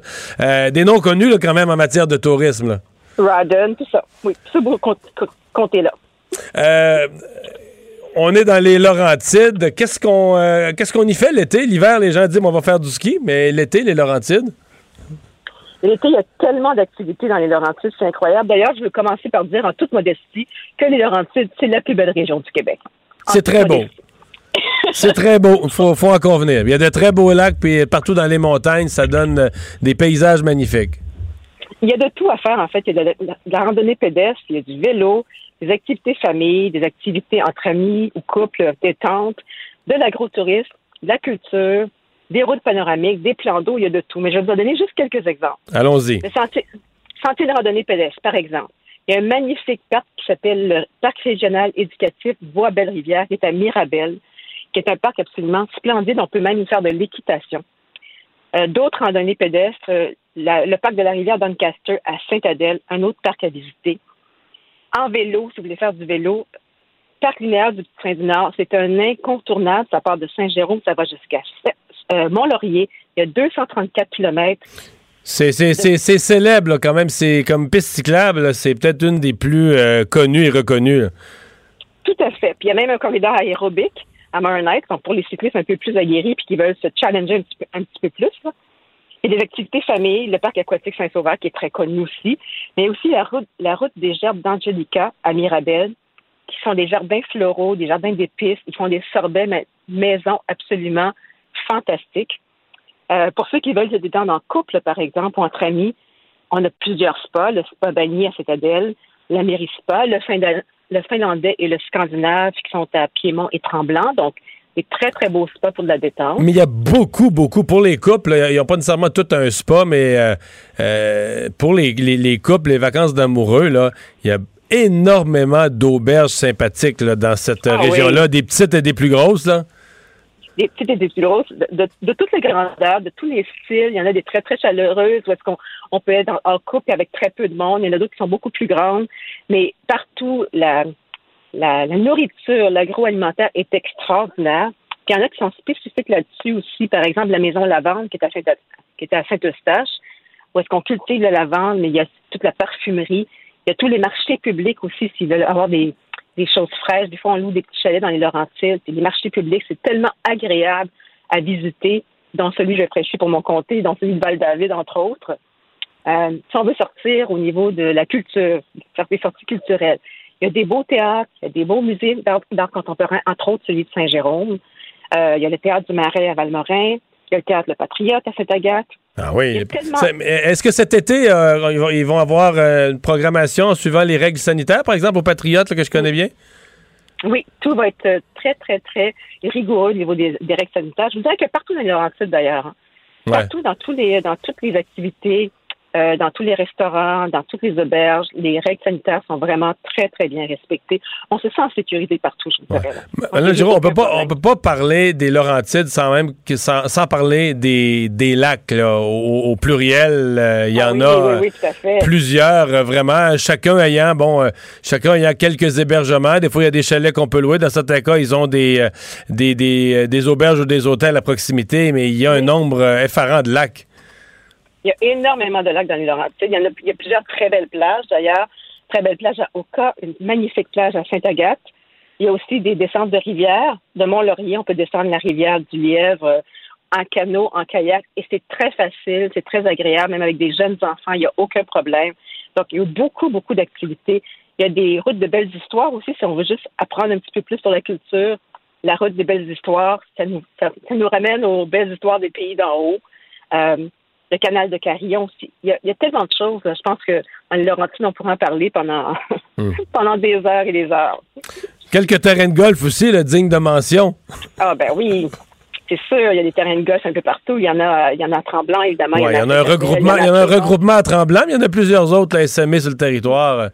Tout à fait. Il y en a partout, puis il y en a à tous les prix aussi. Hein. Donc, les gens qui veulent essayer le golf, là, c'est le bon moment et c'est le, le, bel endroit. Il y en a à tous les prix. Il y a des petits neuf trous qui sont très, très agréables aussi. Donc, euh, moi, je suis une maîtrise de golf. Euh, il y a de quoi, y a de quoi jouer au golf aussi dans les Laurentides, sans problème. Ce qui est beau, parce que moi, j'essaie de ne pas jouer en, carte et ayant souvent joué au golf dans les Laurentides, il y a des côtes, fait qu'on se fait, on se fait des mollets. Quand on joue à pied, on se fait des mollets, c'est bien. Ben, quand on joue à pied, on se met en forme. C'est ça ben oui, ben oui, ben oui, ben oui. ben, euh, on va. Euh, vous nous donnez le goût d'aller dans les Laurentides. Sinon, vous, tout va bien? La santé, il y avait eu euh, quelques ennuis. Tout se passe bien, oui? Ça va bien. Ça va bien. Je vais faire du golf à pied cette année. Bon, on, retient ça. Nadine Giraud, merci d'avoir été avec nous. Merci beaucoup, M. Au revoir, la ministre euh, québécoise des Relations internationales. Députée de Bertrand, oui, un vrai beau comté. Il faut dire, je suis amateur de ce coin-là. Sainte-Marguerite du Lac-Masson, Sainte-Adèle, Sainte-Agathe, le Stérel, un magnifique coin euh, du, euh, du Québec. Le remède à la désinformation. Le remède à la désinformation. Mario Dumont et Vincent Dessureau. Cube Radio. Bon, c'est pas que je suis un prophète ou plus fin qu'un autre, mais j'ai vu ça tout de suite, l'enjeu, quand le Canadien s'est classé pour la prochaine ronde des séries. Je me suis dit, là, on va jouer contre des équipes américaines. Il va falloir mettre du monde dans le Centre Bell. Euh, moi, j'avais suggéré qu'on mette euh, des personnes doublement vaccinées dans le Centre Bell. C'est une idée qui ne fut euh, jamais retenue. En fait, on se demande même si elle a été considérée au gouvernement, qui a finalement dit, on va mettre 1000 personnes de plus, là, basées sur le nombre de portes différentes par où on peut entrer au Centre Bell. on va discuter de ça avec le professeur, le docteur, pardon, Alex Carignan, professeur chercheur à la faculté de médecine au Centre de recherche du CHU. Bonjour. Bonjour, M. Dumont. Euh, parce que je vous parle parce que j'ai vu que vous aviez réfléchi à haute voix à la même question. Euh, il n'y aurait pas eu quelque chose à faire? J'ai vu, ça a été fait à New York, ça a été fait au baseball à Los Angeles, euh, des sections ou de, de, placer sur une, dans une case à part les gens qui sont doublement vaccinés. Là, on se comprend, complètement vaccinés. Bien, effectivement, moi, je pense qu'au niveau scientifique, ça aurait été clairement tout à fait sécuritaire de d'entrer, par exemple, de faire entrer à la limite 21 273 personnes vaccinées, doublement vaccinées au Centre Je comprends qu'il peut y avoir des, des problèmes d'équité. C'est pas tout le monde qui a eu accès à la deuxième dose. Des gens qui n'ont pas été vaccinés pourrait bon, dire qu'il y a une injustice. Ouais, mais là, je comprends bien, mais monsieur, moi, moi, j'étais bien placé pour signer mon texte parce que je, je l'ai pas eu la deuxième dose, là, puis cette semaine, j'ai l'âge, je la trouve pas. Fait que j'aurais pas pu y aller, là, puis comme je disais, si ça avait été des travailleurs de la santé, ben, j'aurais été bien content pour eux, puis si ça avait été des gens plus âgés qui ont leur deuxième dose, ben, j'aurais été bien content pour eux, mais j'aurais été content de voir plus de monde dans le centre belle point, là. Je comprends l'équité, qu'est-ce que tu veux, on est dans le milieu d'une campagne de vaccination. On peut pas tous être vaccinés le même matin, mais il y aurait eu quand même un message, là, une espèce de ben, démonstration. J'ai exactement la même réflexion que vous. Je pense que ça aurait été un message très fort pour encourager la vaccination, favoriser les gens qui sont peut-être indécis à se faire vacciner. L'option, bon, l'autre option, je pense effectivement, comme aux États-Unis, comme les Highlanders, c'est intéressante aussi, bon, d'admettre des gens qui ne sont pas nécessairement vaccinés, mais sur preuve d'un test négatif, soit un test rapide ou un test PCR. Je pense que ça aussi, c'est une façon de tenir des, des grands événements de façon sécuritaire. On parle de reprendre une vie normale. On a des outils pour reprendre une vie normale de façon sécuritaire. Donc, je pense qu'on devrait les utiliser davantage. Les tests rapides, on en parle depuis longtemps au Québec. Là, euh, plusieurs ont dormi sur des tablettes. Je pense que ça aurait été une belle façon de les valoriser, une façon, euh, disons, euh, originale et une façon innovante de, de, de, reprendre nos activités dans un cadre relativement normal, entre guillemets. Là. Ouais. Euh, parce que là, euh, on, s'entend que 2500 ou 3500, je pense pas que sur dans un, amphithéâtre de 20 000, je pense pas que ça fasse une, grosse différence, mais on semble s'en tenir strictement à une seule mesure, c'est-à-dire la distanciation. Il faut que les gens soient loin des uns des autres, euh, qu'ils entrent par des portes différentes. C'est comme si le seul outil qu'on a, c'est la distanciation pour l'instant, c'est le seul auquel on se fie. Oui, puis effectivement, on sait que c'est un outil qui est très, très déficient. Maintenant qu'on en connaît beaucoup plus sur la transmission par aérosol, euh, est-ce que, disons, disons, 3500 spectateurs de façon aléatoire, c'est sûr que le port du masque vient quand même limiter cette transmission-là, mais disons, c'est pas, disons, un risque qui, qui, est zéro. Bon, je pense que c'est quand même acceptable compte tenu de la circulation actuelle. Mais quand on parle justement d'utiliser des outils innovants, que ce soit la vaccination ou les tests rapides, c'est pas uniquement pour le Canadien. Là. Il y a beaucoup de gens qui disaient ah, il faut pas privilégier le Canadien. Je pense que ça pourrait s'appliquer à des concerts, ça pourrait s'appliquer à d'autres événements sportifs. On parlait évidemment des aussi des, de, de l'impact des alouettes qui vont se mettre à jouer, l'impact de la difficulté à revenir au Canada. Donc, effectivement, des fois, il y a, il y a parfois des doubles standards. on a l'impression que le, le, le, hockey est, mis un peu devant tout. Mais je pense qu'il faut réfléchir à ça pour comme société avancer, puis pas rester chez nous, disons, euh, euh, ad vitam aeternam, alors que quand même il, y a possibilité de faire des choses qui sont intéressantes. Là. Je sais pas si vous avez vu passer, mais même si vous l'avez pas vu, vous allez pouvoir me répondre quand même. Euh, ce matin, euh, il y a des reportages sur le fait qu'hier, les équipes de la NFL au football américain ont reçu les directives pour l'année qui vient. Et la Ligue a mis en place vraiment deux protocoles en parallèle. Les joueurs complètement vaccinés, c'est liberté, manger ensemble à la cafétéria du centre d'entraînement, euh, le, sauna, les salles d'entraînement, c'est la liberté. Mais les joueurs pas vaccinés. Ils sont quand même assez nombreux. Il semble que les mouvements complotistes ont fait pas mal de victimes dans, les joueurs de la NFL. Euh, ils sont plusieurs à pas être vaccinés. Et là, on leur dit, ben vous, là, ça va être les mêmes protocoles plates que l'année passée. Vous allez manger tout seul, vous allez faire ceci, vous allez faire cela. Vous allez être testé à, chaque jour d'entraînement ou de match, etc., etc. Je, me posais la question, avez-vous l'impression que dans différents milieux, ça c'est comme un échantillon, le football américain, mais que dans différents milieux, on va être obligé de faire ça et que les gens non vaccinés. Vont peut-être malheureusement le prendre conscience que c'était c'était une grosse décision. Leur affaire, c'était pas si banal que ça. Qu'ils ont pris une décision qui, est quand même lourde de porter de pas se faire vacciner. Ben, ce qui arrive, c'est qu'on sait maintenant le vaccin, au-delà de notre propre protection, il amène aussi une diminution de la transmission vers les autres personnes. Donc ça, au départ, on n'en était pas certain. Maintenant, on a les données pour utiliser ça. Donc, on peut comprendre qu'effectivement, là, c'est pas le fait de ne pas se vacciner, ça amène aussi un risque aux gens autour de nous. Donc, c'est pas uniquement notre propre personne qu'on dit je fais un choix personnel de pas me protéger. Il y a un risque pour les autres.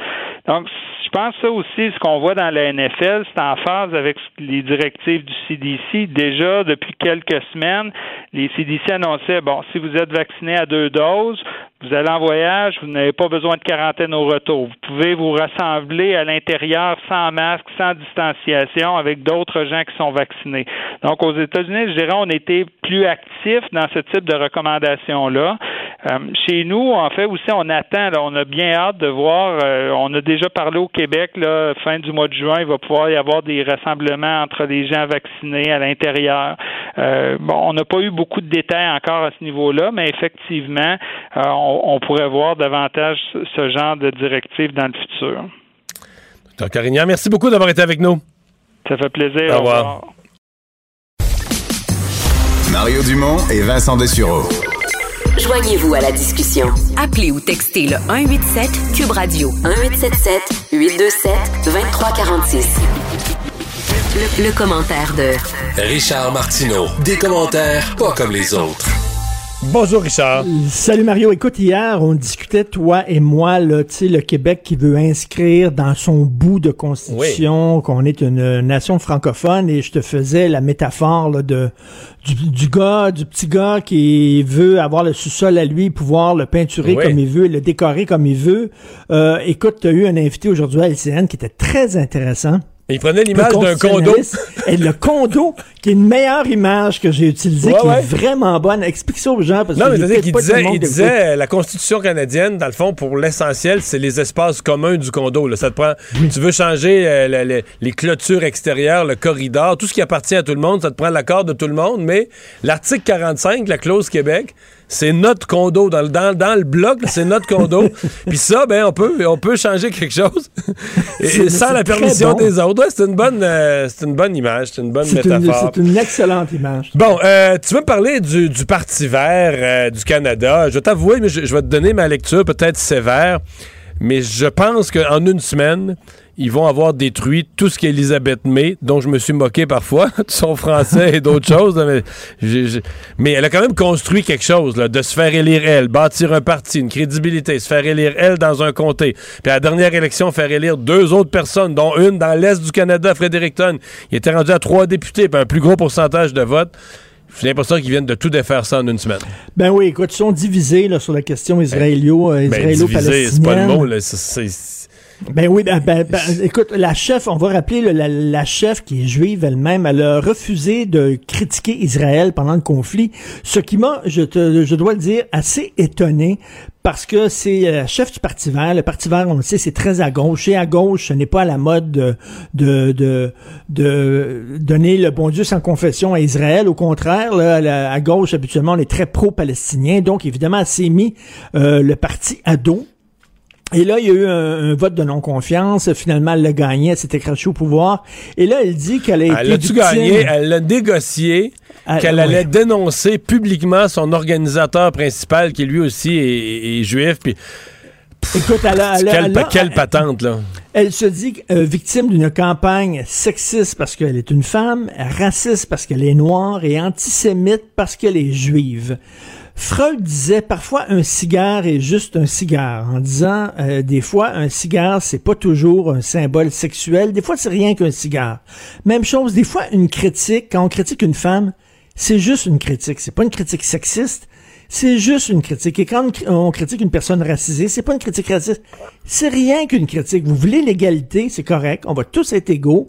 Donc, ça veut dire qu'on a tous le droit d'être critiqués. À un moment donné, les gens, les femmes qui sortent toujours le Joker, vous pouvez pas me critiquer, je suis une femme, ou vous pouvez pas me critiquer, je suis une personne racisée, ou je suis musulman ou juif. Mais moi, ce qui me frappe, oui, mais c'est quand même un parti canadien axé sur l'environnement et qui s'est presque autodétruit sur une question qui se passe rien à, voir. à l'autre bout du monde. Puis je dis pas ils peuvent avoir des attachements encore de la famille là-bas, mais à un moment donné, tu comprends? Si tu fais. Tu sais, mettons, moi, je décide de quitter le Québec. Puis moi, mettons, j'étais le gros souverainiste. Mais je décide de quitter le Québec. Puis je m'en vais vivre en Bolivie. Mais là, est-ce que je deviens automatiquement un souverainiste bolivien? Puis là, est-ce que je me chicane avec les gens, un anglophone du Canada? Parce que là, chez nous, on est souverainiste. Non, t'as une nouvelle et vie. Là, et, là, c'est là, et là, c'est là que tu vois que les partis verts sont souvent des partis gauches. En fait, ce sont des melons, c'est-à-dire vert à l'extérieur, rouge à l'intérieur, rouge communiste à l'intérieur. Parce que je suis convaincu, moi, que Stockwell Day, entre autres, euh, je crois, était... Euh, c'est Stockwell Day, un, autre là qui était... Preston Manning, excuse-moi. Preston Manning, un gars, un conservateur, un gars de droite, qui fait des conférences maintenant sur l'écologie. Tu peux être écologiste de droite, mais ces gens-là ne sont pas représentés dans ces partis-là. Ces partis-là, leur image, c'est un, un parti écolo, mais dans le fond, ce sont des partis de gauche et même d'extrême gauche. Et là, tu le vois, là. Ils sont en train de splitter en deux, littéralement, sur une question qui n'a rien à voir avec, euh, avec l'environnement. Et ça montre la vraie nature de ces partis-là. Parce qu'en Europe, les partis écolos sont surtout des partis de droite. En Allemagne, les premiers partis écologistes, c'était des partis de droite, c'était des partis même quasiment d'extrême droite. Euh, alors qu'ici, les partis de écolos, c'est des ah, T'as tout à fait raison, mais je reviens à Mme Paul. Est-ce que comment dire est-ce que c'est pas un réflexe pour éviter le vrai débat dès qu'il y arrive quelque chose de dire ah ben c'est ça moi si on m'attaque ou si on veut se débarrasser de moi comme chef euh, c'est parce que je suis, je suis c'est du racisme du sexisme de la, mais sais tu quoi? On pourrait dire à l'inverse là que je veux dire, euh, il y a peut-être des gens qui ont aussi voté pour elle comme chef parce qu'ils se ben disaient, ben, une femme noire, c'est parfait, c'est l'image qu'on veut comme parti. Là. Ben, oui. ben oui. Ben oui, ça a joué ses deux sens. Puis d'ailleurs, elle a beaucoup joué là-dessus. Le parti a beaucoup ben joué là-dessus aussi. En disant, regarde, on a une femme noire. Ben moi-même, je trouvais ça sympathique. moi-même, je trouvais ça sympathique. Puis je la trouvais, les premières, sa première entrevue, première impression, je la trouvais brillante. Mais là, elle a tout démoli son parti. J'ai rarement vu quelque chose comme. Parce qu'il y avait des élections demain, à mon avis, euh, Richard. Même Elisabeth May gagne plus son comté. Ils perdent tout, là. Je pense. Ben toi, euh, écoute, les écolos voteraient pour qui? Pas monsieur, pas, pas Justin Trudeau qui a donné un OK. Euh, ben, voteraient NPD ou Justin Trudeau. Euh, ouais, Non, mais je veux dire, on s'entend que le Parti vert... Il, ouais, il, irait, il irait NPD, peut-être. Oui, mais le, le, Parti vert, Richard, n'a pas gagné avec des majorités de 10 000 votes à nulle part. Ils peuvent pas en perdre beaucoup, là. Ben non. Fait que quand tu fais des simagrées comme ça, tu, te, tu perds la face sont, à la place Ce sont des melons d'eau, faut le dire. Ce sont des pastèques verts, verts à l'extérieur, rouges à l'intérieur. OK. confusion sur AstraZeneca. Je pense pas que ça s'est calmé aujourd'hui, hein? Ma blonde était en beau, en beau calvaire, parce qu'elle, elle a eu l'AstraZeneca première dose. Après ça, ils ont dit, il n'y a aucun problème, c'est super bon. Fait qu'elle, a tout de suite, non, a, a, pris son rendez-vous, deuxième dose AstraZeneca. Et là, elle vient d'apprendre qu'elle ben, pas autant protégée que les autres, puis qu'elle aurait peut-être dû prendre une dose de Pfizer, une Moderna. Mais là, il est trop tard, elle a eu sa deuxième dose. Mais là, ils ont essayé de corriger le tir en disant non, non, il n'y a pas de problème, là, deux AstraZeneca. est-ce que tu as vu la nouvelle il y a quelques minutes? Parce que le fédéral a normé une couche. Le fédéral recommande, ta blonde ne sera pas plus contente, le fédéral recommande euh, d'avoir un vaccin ARN messager pour les gens qui ont une première dose de Moderna, de, AstraZeneca. Ceci dit, je veux dire, la science mondiale, tu, tu, vas être plus, protégé de quoi? un petit peu plus protégé contre certains variants. Mais si ces variants-là deviennent dominants, peut-être que de toute façon, ça va prendre à tout le monde une troisième dose. Là. Fait que je reste très calme. Moi, je pense pas. Moi, tu sais, j'étais sur le bas. Si j'avais pu, je l'aurais eu le plus tôt dans la semaine, mon, ma deuxième dose d'AstraZeneca, puis je serais pas plus. Euh, je veux dire, la protection contre. La, la principale chose qu'on craint, les hospitalisations, être très malade, là. Je veux dire, euh, doublement vacciné, peu importe les vaccins, t'es bien protégé. Ben, c'est ça. Hein. L'important, c'est d'être doublement vacciné le plus tôt possible. C'est ça. Donc, mais est-ce que, ça, est-ce que le 48 heures qu'on vient de vivre va jeter de la confusion? Incroyable. Mais puis ça montre, oui, ça montre à quel point là, il est temps que ça finisse, parce qu'on ne sait plus qui croire ou quoi croire. Là. C'est, ben, parce que les études, c'est, des études d'efficacité sur un, changement de vaccin. chaque, chaque compagnie pharmaceutique a étudié son vaccin. Mais là, à un moment donné, c'est surtout au début au Royaume-Uni qu'on a commencé à voir le changement de vaccin, l'essayer, dire OK, oui, c'est bon. Puis à un moment donné, même qu'un chercheur a dit, ben, non seulement c'est bon, mais c'est peut-être même une protection supérieure quand tu changes de vaccin. Euh, D'autres ont fouillé cette hypothèse-là, mais tu comprends, les, les, premiers vaccins se sont donnés au mois de décembre, qui ne peut pas avoir de peut pas avoir une trop longue expérience en la, en la matière. Euh, tu euh, veux finalement nous parler de la... un petit peu, un petit peu de, de CBC, oui, de la CBC. Oui, ils font une expérience pendant un mois. Ils vont, euh, ils, vont couper. En fait, il y aura plus de commentaires sur leur page Facebook. Ce que j'ai lu dans le Devoir aujourd'hui, sur leur page Facebook, il y a des commentaires après chaque nouvelle de CBC. Et là, ils ont décidé de couper ça parce que tu le sais, Mario, ces réseaux sociaux, c'est complètement débile. C'est complètement débile les commentaires. et là, ça prend des gens évidemment, pour ça prend des gens à temps plein, là sais, comme, euh, je sais pas comment ils font pour patrouiller ça, là. pour patrouiller ça, parce que tu peux pas laisser, il y a des fois, il y a des gens qui laissent des commentaires, mais vraiment débiles, là, tu sais, racistes, sexistes, etc., euh, où tu peux pas laisser ça, parce que quand même, c'est un média, là, tu peux pas comme euh, euh, donner ton, ton feu vert, à, ton aval à ce genre de commentaires-là. Donc, ça pose la question jusqu'où on laisse la liberté d'expression à monsieur, madame, tout le monde, et en même temps, c'est complètement hystérique, et des fois, des fois, je te le dis, des fois, j'ai des, commentaires intéressants, des gens qui m'envoient, qui m'écrivent des choses en disant, est-ce que vous avez lu telle affaire? Est-ce que vous avez lu tel autre truc? Puis tout ça, puis ils m'allument sur certaines affaires, et c'est intéressant, mais il y en a d'autres, là.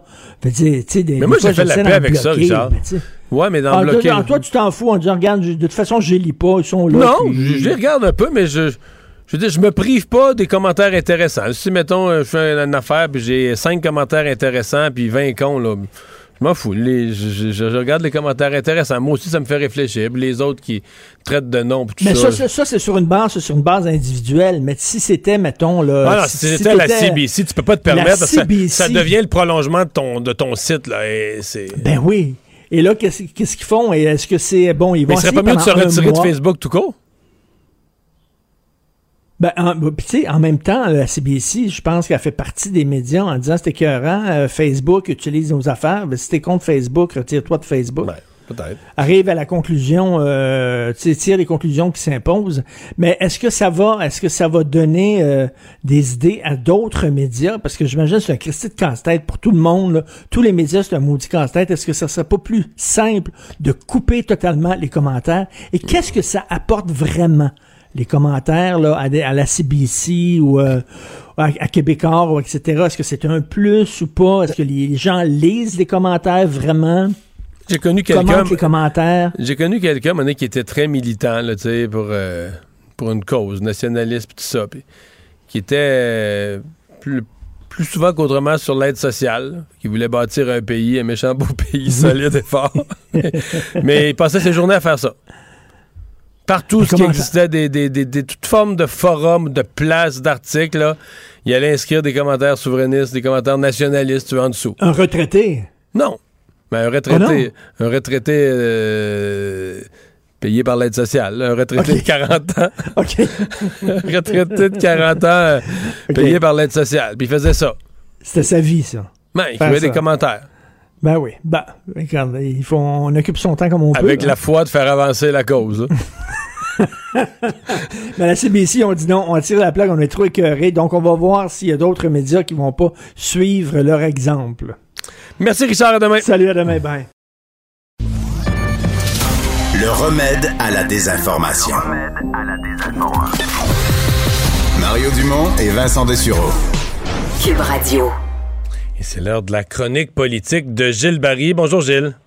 Bonjour Mario, notre dernière avant la saison estivale. Exactement, et tu profites donc de cette dernière pour nous amener dans l'été et après l'été. Euh, sur, selon toi, qu'est-ce qui a, qu'est-ce qui a surveillé, qu'est-ce qui va marquer? Peut-être déjà commencer à préparer mon retour à l'automne. Ben, la première qu'il faudra pas euh, abandonner, là, c'est pas parce qu'on s'en va en vacances puis qu'on aura probablement reçu un deuxième vaccin, c'est la pandémie. Alors, euh, la pandémie n'est pas finie, malheureusement. Non, hein? Ça va, beaucoup mieux, mais c'est vraiment pas fini. Ouais, mais euh, fais, un tour du monde, là. Fais un tour de tous les continents. Là, aujourd'hui, c'est des records en Afrique. À Moscou, c'est reparti. Euh, il y en a au Royaume-Uni. Tu nous parlais du Chili, dans l'hémisphère sud, là. Argentine, Chili, Pérou, Brésil. Il y en a encore énormément en Amérique du Sud. C'est loin d'être fini, là. Là-bas, c'est l'hiver, dans, dans, le cône sud. Au Chili, 60% de la population est vaccinée, mais malheureusement, ils sont, il y a entre 4 et 5 000 cas par jour, Mario. Euh, puis la population chilienne, c'est à peu près l'équivalent de la population canadienne. Oui, mais ils, ont le, vaccin chinois, Sinovac, eux autres, est-ce que c'est... Mais, Mario, euh, là-dessus, je veux... Euh, j'ai beaucoup d'amis qui sont là-bas, des Québécois, qui ont eu le chinois, puis le chinois, il est bon. Il est bon? Euh, OK. A, ouais, puis des, des, des exemples très concrets là, de, de, de, gens qui, qui ont eu le virus, puis parce qu'ils avaient été vaccinés chinois, ben, euh, dans la famille. ils n'ont pas été malades. Ils n'ont pas eu. Puis des gens qui avaient des problèmes là, de, de, de pulmonaire, puis de respiration, 72, 73 ans. Alors, euh, non, c'est pas ça. C'est parce que là-bas, les gens pensent que parce que le vaccin, ils l'ont eu une fois, deux fois, c'est le party. Et euh, c'est l'hiver aussi. J'ai l'impression que ça aussi, c'est une menace. Une menace. Donc, euh, un, un, on retient que la pandémie est toujours là. Il pourrait venir nous faire un clin d'œil. Exactement. le deuxième enjeu, Mario, qui est très important, euh, et je crois que le gouvernement Legault va en faire vraiment une priorité euh, à la rentrée, c'est toute la question du manque de main-d'œuvre pour répondre aux besoins euh, de l'économie québécoise. C'est très, très pressant.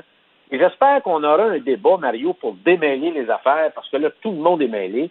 Les gens pensent que la recette, euh, leur remède, c'est plus d'immigrants pour règle le problème. Et c'est pas le cas parce que euh, l'entente qu'on a avec le gouvernement fédéral, d'abord, c'est une juridiction qui est presque essentiellement fédérale parce qu'il y a trois types euh, d'immigrants. Il y a les réfugiés politiques, il y a la réconciliation familiale, puis viennent en dernier euh, les, travailleurs économiques pour répondre aux besoins de l'usine de la Beauce.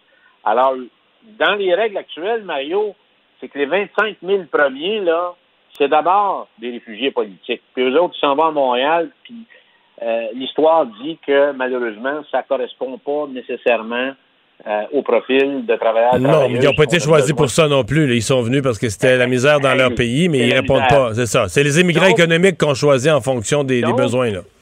Oui. Alors, il y a probablement, euh, on pourrait être beaucoup plus vite et beaucoup plus efficace. Il y a 1,2 million de personnes, Mario, retraitées ou semi-retraitées au Québec par une mesure fiscale du ministre des Finances Éric Girard se lève en chambre, il décrète que pour les gens qui veulent retourner sur le marché du travail, la, première, tranche de revenus entre 35 et 40 000, pas d'impôt. Alors, si tu vas chercher seulement 5% de ces gens-là, ça te fait 60 000 travailleurs et travailleuses d'expérience d'un coup demain matin. Moi, je crois que c'est sur la fiscalité où il faut qu'on peut agir pour avoir quelque chose d'efficace, de rapide, avec du monde qui ont de l'expérience, Mario. C'est ça qui est important. C'est un capital humain. Euh, aujourd'hui, avec la santé, tu peux être, bon pour travailler jusqu'à 70, 75 ans.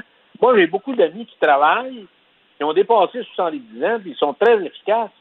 Alors, je trouve qu'on perd un capital social et humain extrêmement précieux. Mais t'amènes, t'amènes comme suggestion de leur donner un congé d'impôt, mais il y a tout un ah travail à faire. Et remarque, les gouvernements l'ont commencé. Il y a déjà certaines mesures qui ont été mises en place, mais euh, il y a tout un travail à faire. Par exemple, ne pas punir les euh, au niveau des régimes de rente là.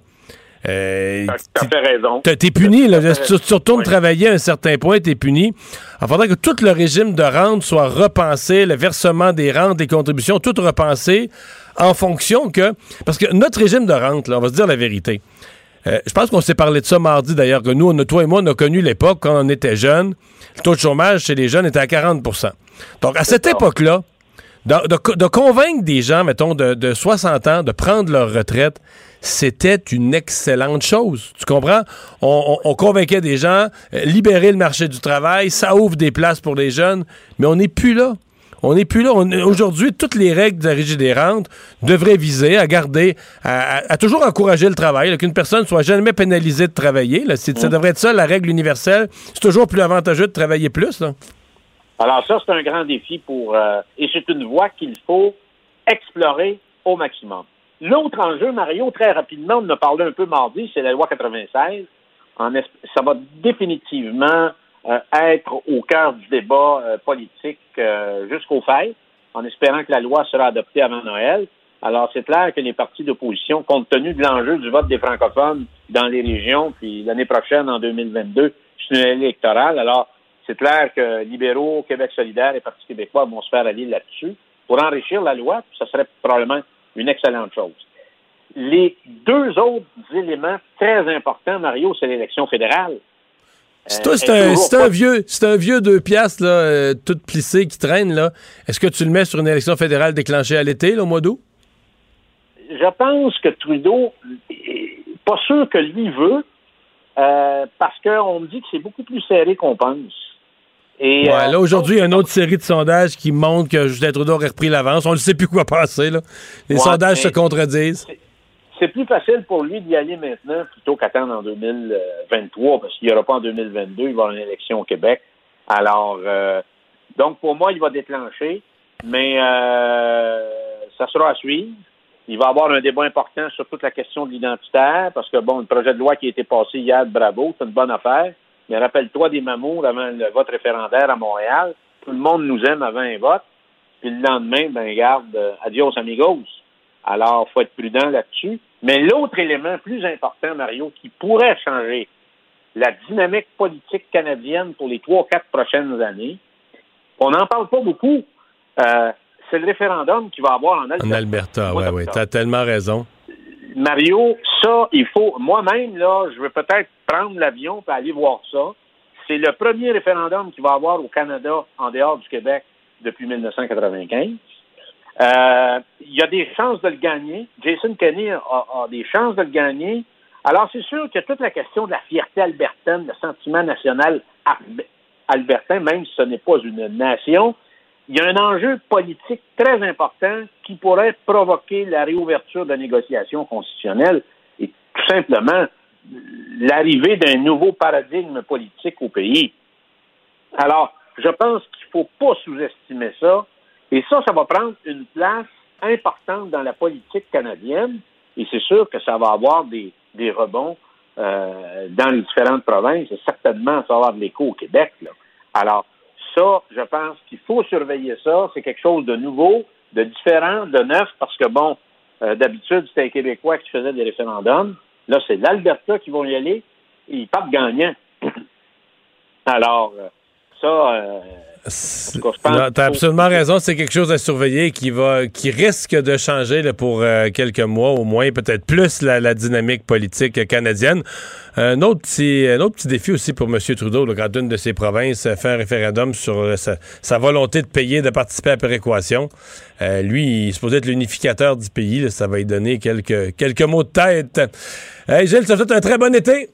Toi aussi, Mario. merci beaucoup. Salut. Bye bye. Le hockey a tellement évolué. Les jeunes, maintenant, ils ont des skills comme ça se peut pas. Puis ces kids-là, ils rêvent à... Jean-François Barry. Un animateur pas comme les autres. Barry la passe pour Edmondson. Le tir dévié de l'autre côté. Un tir contre! Yo à l'armière! Petrie, la passe à Caulfield. Caulfield, autre passe, un tir contre! Tyler Toffoli vient de surprendre Marc-André Fleury avec un changement de vitesse. Dans derrière pour Pietrangelo. Se rend sur la clôture, va s'avancer, la passe adversaire reçue. Quel arrêt! Oh. Price! Sensationnel! Petrie Edmondson. Edmondson en voie devant. On a qui sort du territoire. À la ligne bleue, ce sera l'échappée. Barron s'avance, la fin! Compte! Paul Barron fait 3-0 Montréal. Dégagement réussi. Les Canadiens tiennent le coup et gagnent le match numéro 2 à Vegas. Et reviennent à Montréal avec une série 1 à 1, Jean-François. Ben, en fait, oui, ils reviennent à Montréal avec une série, Mario. On va avoir une série. C'est ça qui est le fun. Je sais pas de quel côté ça va finir par tourner, mais les Canadiens ont montré hier qu'ils sont capables de jouer avec euh, les euh, Golden Knights de Vegas. Et, euh, Jean-François, Jean-François, on a vraiment le même problème technique de cette semaine. Ça bourdonne terriblement. je vais parler tout seul pendant 15 secondes, puis rappelle-nous au téléphone. On va oublier la machine euh, Internet. Je sais pas ce qu'il y a sur leur réseau, euh, mais c'est désagréable pour les, euh, les auditeurs. Je peux vous dire que moi, la prochaine fois que le Canadien joue, je pense, s'il mène à cinq minutes de la fin, je vais aller regarder le match dans la, salle d'attente de l'Institut de cardiologie au cas bon, Jean-François, tu es de retour? Ouais, je suis de retour. Là. Pris ah, là, c'est bon, c'est bon, c'est bon. Euh, là, tu, je sais pas si tu m'as entendu niaiser, mais je dis, les cinq dernières minutes hier, quand c'est venu 3-2, je me suis dit que la prochaine fois, là, quand ça va être serré comme ça à la fin du match, je vais aller l'écouter euh, dans la salle d'attente à l'Institut de cardiologie, au cas où. c'est drôle que tu dises ça, parce qu'à un moment donné, j'ai fait mais qu'est-ce que je fais de bout dans mon salon avec les mains sur la tête? Je suis bien dedans, moi, là. ah, mais c'est stressant pour vrai. on n'est pas les seuls. D'après moi, tous les gens qui regardent le match, qui nous écoutent, ils savent de quoi on parle. Et ça bourdonne autour de Price. Puis on voyait tout que, imagine, on perd, tu sais, on 3-3, on s'en va en prolongation. On perd, non, fallait pas. Fallait pas, fallait pas, fallait pas. Donc, oui, on revient à Montréal 1 à 1. Oui, puis écoute, euh, le Canadien, euh, j'ai hâte de voir de quelle façon on va sortir, mais ils ont travaillé en première période. Ils étaient beaux à voir aller, ils étaient dédiés pour leur équipe. Euh, vraiment, là, c'était comme un rouleau compresseur. Est-ce qu'après ça, les Golden Knights ont montré leur vrai visage ou c'est parce que le Canadien a décidé de fermer le jeu. Ils se sont dit à 3-0, on a assez? Parce qu'après ça, ça a pour donner euh, solide. Mais on a, on a une série, on a un Price en contrôle. Je suis impressionné par les jeunes. Notre défensive avec euh, l'ajout de Petrie et Merrill était de loin supérieure aux autres rencontres qu'on a, a, fait sans eux. Et euh, la bonne nouvelle, si tu veux mon avis, c'est que les, les, attaquants du Golden Knights, des Golden Knights sont en léthargie. Ouais, ouais, c'est le défenseur qui marque, effectivement. Tu sais, Paturity, rien. Marchesso, rien. Carlson, rien. Oui, mais là, euh, Jean-François, il va falloir, va falloir finir par faire une, une constante. Là. Tout ce qu'on a dit de, des gros attaquants de Toronto, en commençant par Austin Matthews, le premier compteur de la Ligue. Après ça, on a parlé des deux premiers trios de Winnipeg, puis même du troisième. On dit eux autres, ils ont de l'attaque, ils ont de l'attaque. On va finir par conclure que c'est pas un hasard, peut-être, que les, le Canadien a un système de jeu, une façon de jouer qui éteint les vedettes, ou je sais pas, qui rend plus difficile le genre de. qui donne pas d'espace à ces, à ces vedettes-là. C'est un hasard, là, sur les vedettes de Toronto, ça marche pas. Les vedettes de Winnipeg, ça marche pas.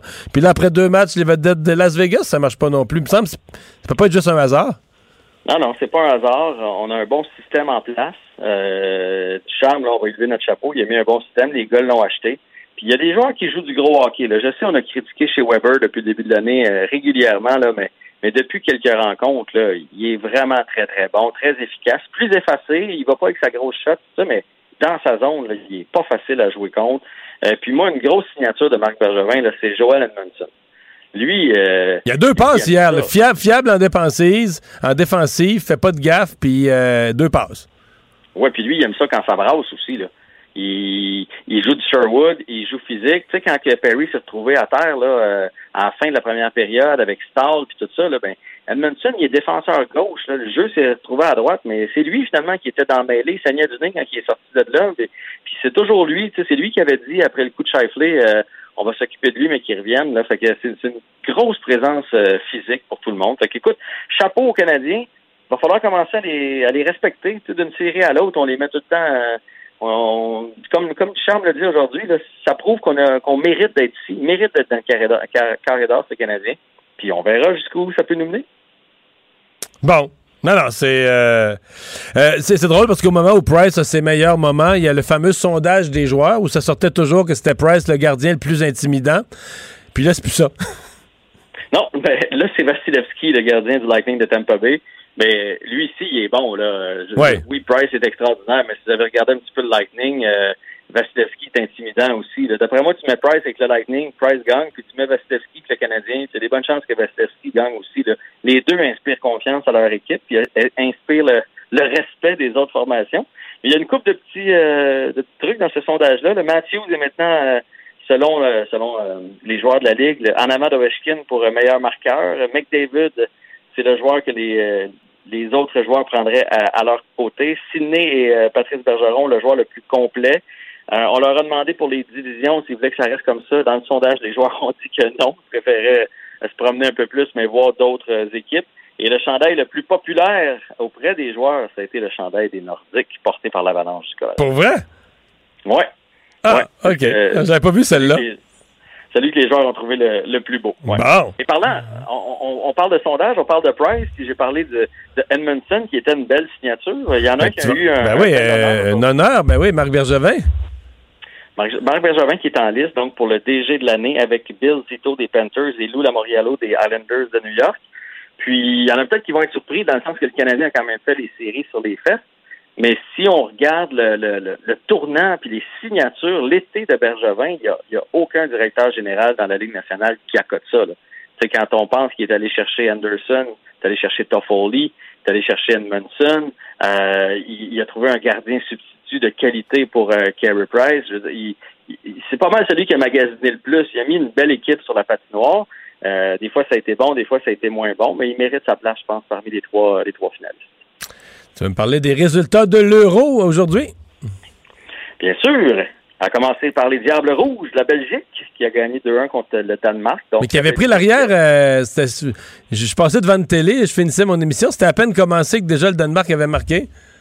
Ah oui, mais écoute, je savais pas, mais ils sont revenus en tout cas. Oui, ils sont revenus, ils sont revenus, mais ils se sont fait marquer dès le départ.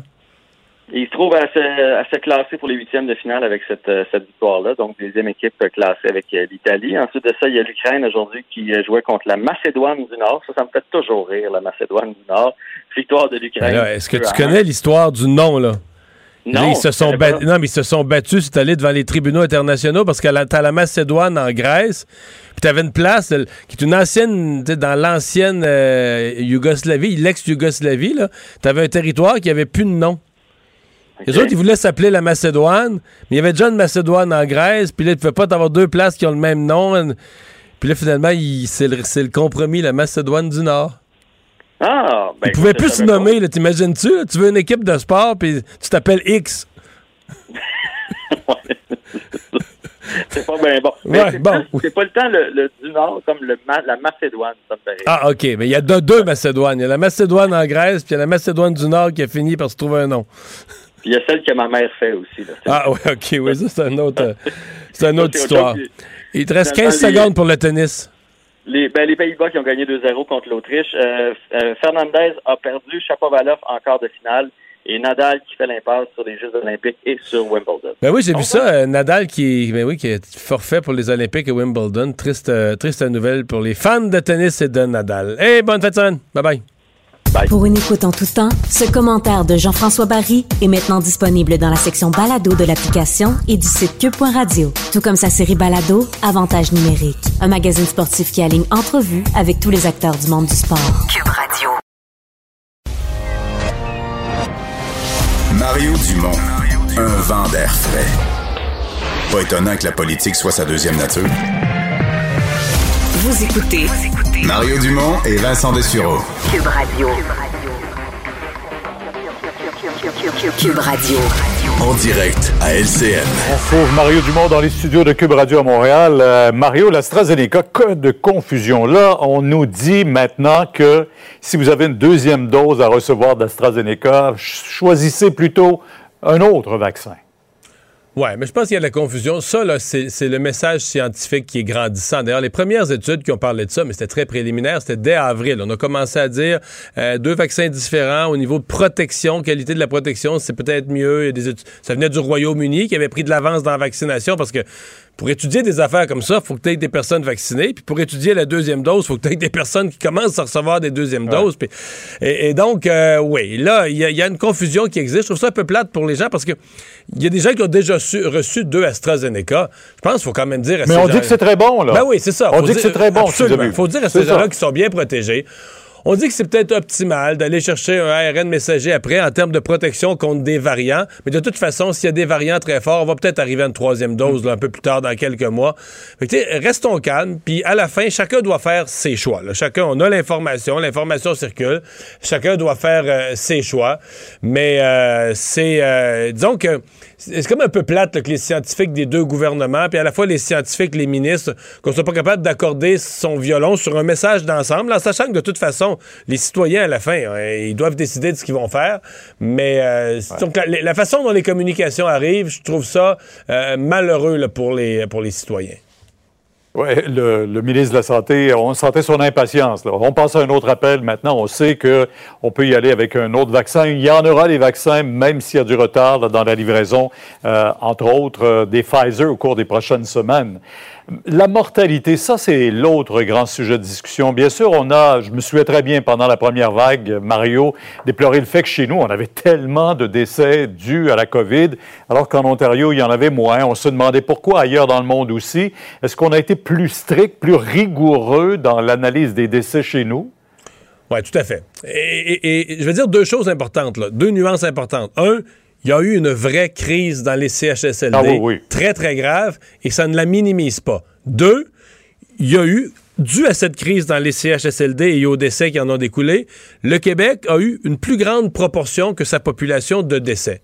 Maintenant, effectivement, ces chiffres, ces données, ces recherches scientifiques, euh, basées là, sur des données, parce que là, on a les données de la, de la surmortalité, Statistique Canada, on a toutes les données disponibles de démographie et autres. Et donc, là, on se rend compte que D'abord, le Québec, euh, on a eu des critères très, très, très rigoureux pour tout inclure ce qui était des causes certaines ou probables euh, de mortalité due à la COVID. On a peut-être, à mon avis, avec les chiffres que je vois, surestimé un peu. Ce n'est pas très grave, mais on était tellement prudent qu'on a peut-être surestimé un peu le nombre de cas de COVID, alors que d'autres provinces, on regarde les chiffres de l'Ontario ou de l'Alberta, c'est sûr qu'ils ont sous-estimé, Pierre. Exemple, l'Ontario, on a une surmortalité, pour les, les, mois euh, étudiés, on a une surmortalité de 5500 ou 5600 décès de plus que la normale. Puis on a juste déclaré 3400 cas de COVID. Les 2000 autres, ils sont morts de quoi? Ils sont dans, sont pas décédés dans, des accidents c'était des cas COVID, mais qui n'ont pas été répertoriés, qui n'ont pas été testés, qu'on n'a pas inclus dans les bilans. Alors, le résumé de ça, c'est que oui, il y a eu le Québec a eu plus de COVID que la part de sa population, mais pas autant que ce qu'on a dit. Les chiffres, quand on disait le Québec, on a 23% de la population, mais on a la moitié des cas au Canada, c'est pas le vrai portrait.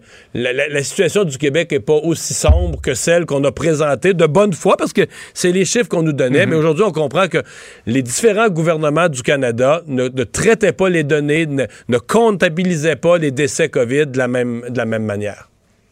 Ouais. Euh, on revient à ce conflit d'Excel d'or. On en parlait hier encore, puis on en parle encore aujourd'hui. Il y a une lueur d'espoir à ce que les partis se rapprochent. Il y a une négociation en présence d'un conciliateur qui se poursuivait à 16h30. Euh, mais ça a des effets, là, au-delà de, des euh, poulets qui ont été euthanasiés, plus d'un million. Mais tout ça, ça entraîne une hausse des prix. Les consommateurs l'observent. Et je pense que le, syndicat, les TUAC, là, je respecte leur démarche. Ils défendent leurs travailleurs, qui font un travail qui est dur. Euh, eux sont entrés dans un corridor pour, gagner leurs points. Mais là, il, faut qu'ils lèvent un petit peu cette. il faut qu'ils regardent l'ensemble de la société, autant le gaspillage alimentaire, autant les gens commencent à regarder le prix du poulet qui monte déjà mais à quel point le prix du poulet pourrait monter. Donc, il faut juste réinscrire leur négociation qu'il n'y a pas il n'y a pas juste eux puis l'employeur. Ils sont dans une société et ils vont devoir tenir compte de ça parce que c'est dans ça que s'inscrit leur future convention collective. Euh, je pense qu'il y a eu... Euh, ça arrive, là, des fois, tu es dans un corridor, dans une bataille, puis tu vois juste l'employeur, puis toi, puis tu vois pas en dehors de ça. Mais il y a quelque chose d'un peu plus large. Et là, euh, ils sont en train de perdre l'opinion publique vraiment. Alors qu'au départ, les gens sont sympathiques, là, des gens qui font un travail dur comme ça pour nourrir la population. Mais là, il y a un danger de, perdre l'appui populaire. Mario, euh, on vous souhaite un bon été. Ben oui, c'est notre dernière. Au revoir. Au revoir. Carl, quelques nouvelles de la pandémie en terminant. Euh, d'abord, euh, le variant Delta, dont plusieurs pays commencent à s'intéresser aux symptômes. Oui, les spécialistes euh, veulent nous inciter à être prudents. Les symptômes du variant Delta, ça s'apparente à ceux du rhume, semble-t-il. Mario, donc mal de gorge et aussi, euh, on a beaucoup parlé de la perte de goût et d'odorat liée à la COVID-19. Semble-t-il que ces symptômes ne sont pas liés au variant Delta. Donc, si vous avez le variant Delta, il se peut très bien que vous conserviez votre odorat, votre goût, mais que vous ayez mal à la gorge, par exemple. Mais j'ai vu un pays même qui a fait des affiches qui commence à faire de la sensibilisation au variant Delta, qui disait si vous avez mal à la gorge, c'est peut-être le variant Delta. Ben donc, voilà. Euh, donc, ce qui, on l'a vu, hein, ça évolue très rapidement, ce virus-là. Donc, les symptômes qui étaient là au début avec des variants, c'est hmm. pas nécessairement les mêmes. Donc, euh, quand on a des symptômes, allez vous faire dépister, évidemment. Et, à surveiller. Et finalement, une nouvelle un peu plus positive. Ben oui, les euh, Canadiens pourront, sont maintenant sur la liste verte en France. On peut donc se rendre en étant exempté de quarantaine. Pas besoin non plus de ce qu'on appelle en France de motifs impérieux, c'est-à-dire raison de santé, urgence familiale. Vous pouvez vous rendre en France euh, maintenant. C'est Richard Martineau qui va être content. Il prévoyait y aller cet été. Euh, et aussi, donc. il reste le Canada à régler. Là, ben oui, quand vous la, revenir, que la quarantaine au retour soit complètement levée. Mais vous pouvez vous rendre en France sans quarantaine. Évidemment, si vous n'avez pas de vaccin, ça prend un test PCR négatif dans les 72 heures et moins avant de partir. Mais tout de même, il y a un semblant de vie, somme toute, un petit peu normale qui reprend tranquillement. Surtout que cette semaine, on lève le couvre-feu en France, puis on, ben enlève, on enlève l'obligation de port du masque dehors euh, à l'extérieur. Donc euh, voilà. Merci Carl, merci à vous d'avoir euh, été là. On se donne rendez-vous demain 15h30 comme d'habitude. Je vous souhaite une bonne soirée. C'est Sophie Durocher qui prend le micro. Cube Radio.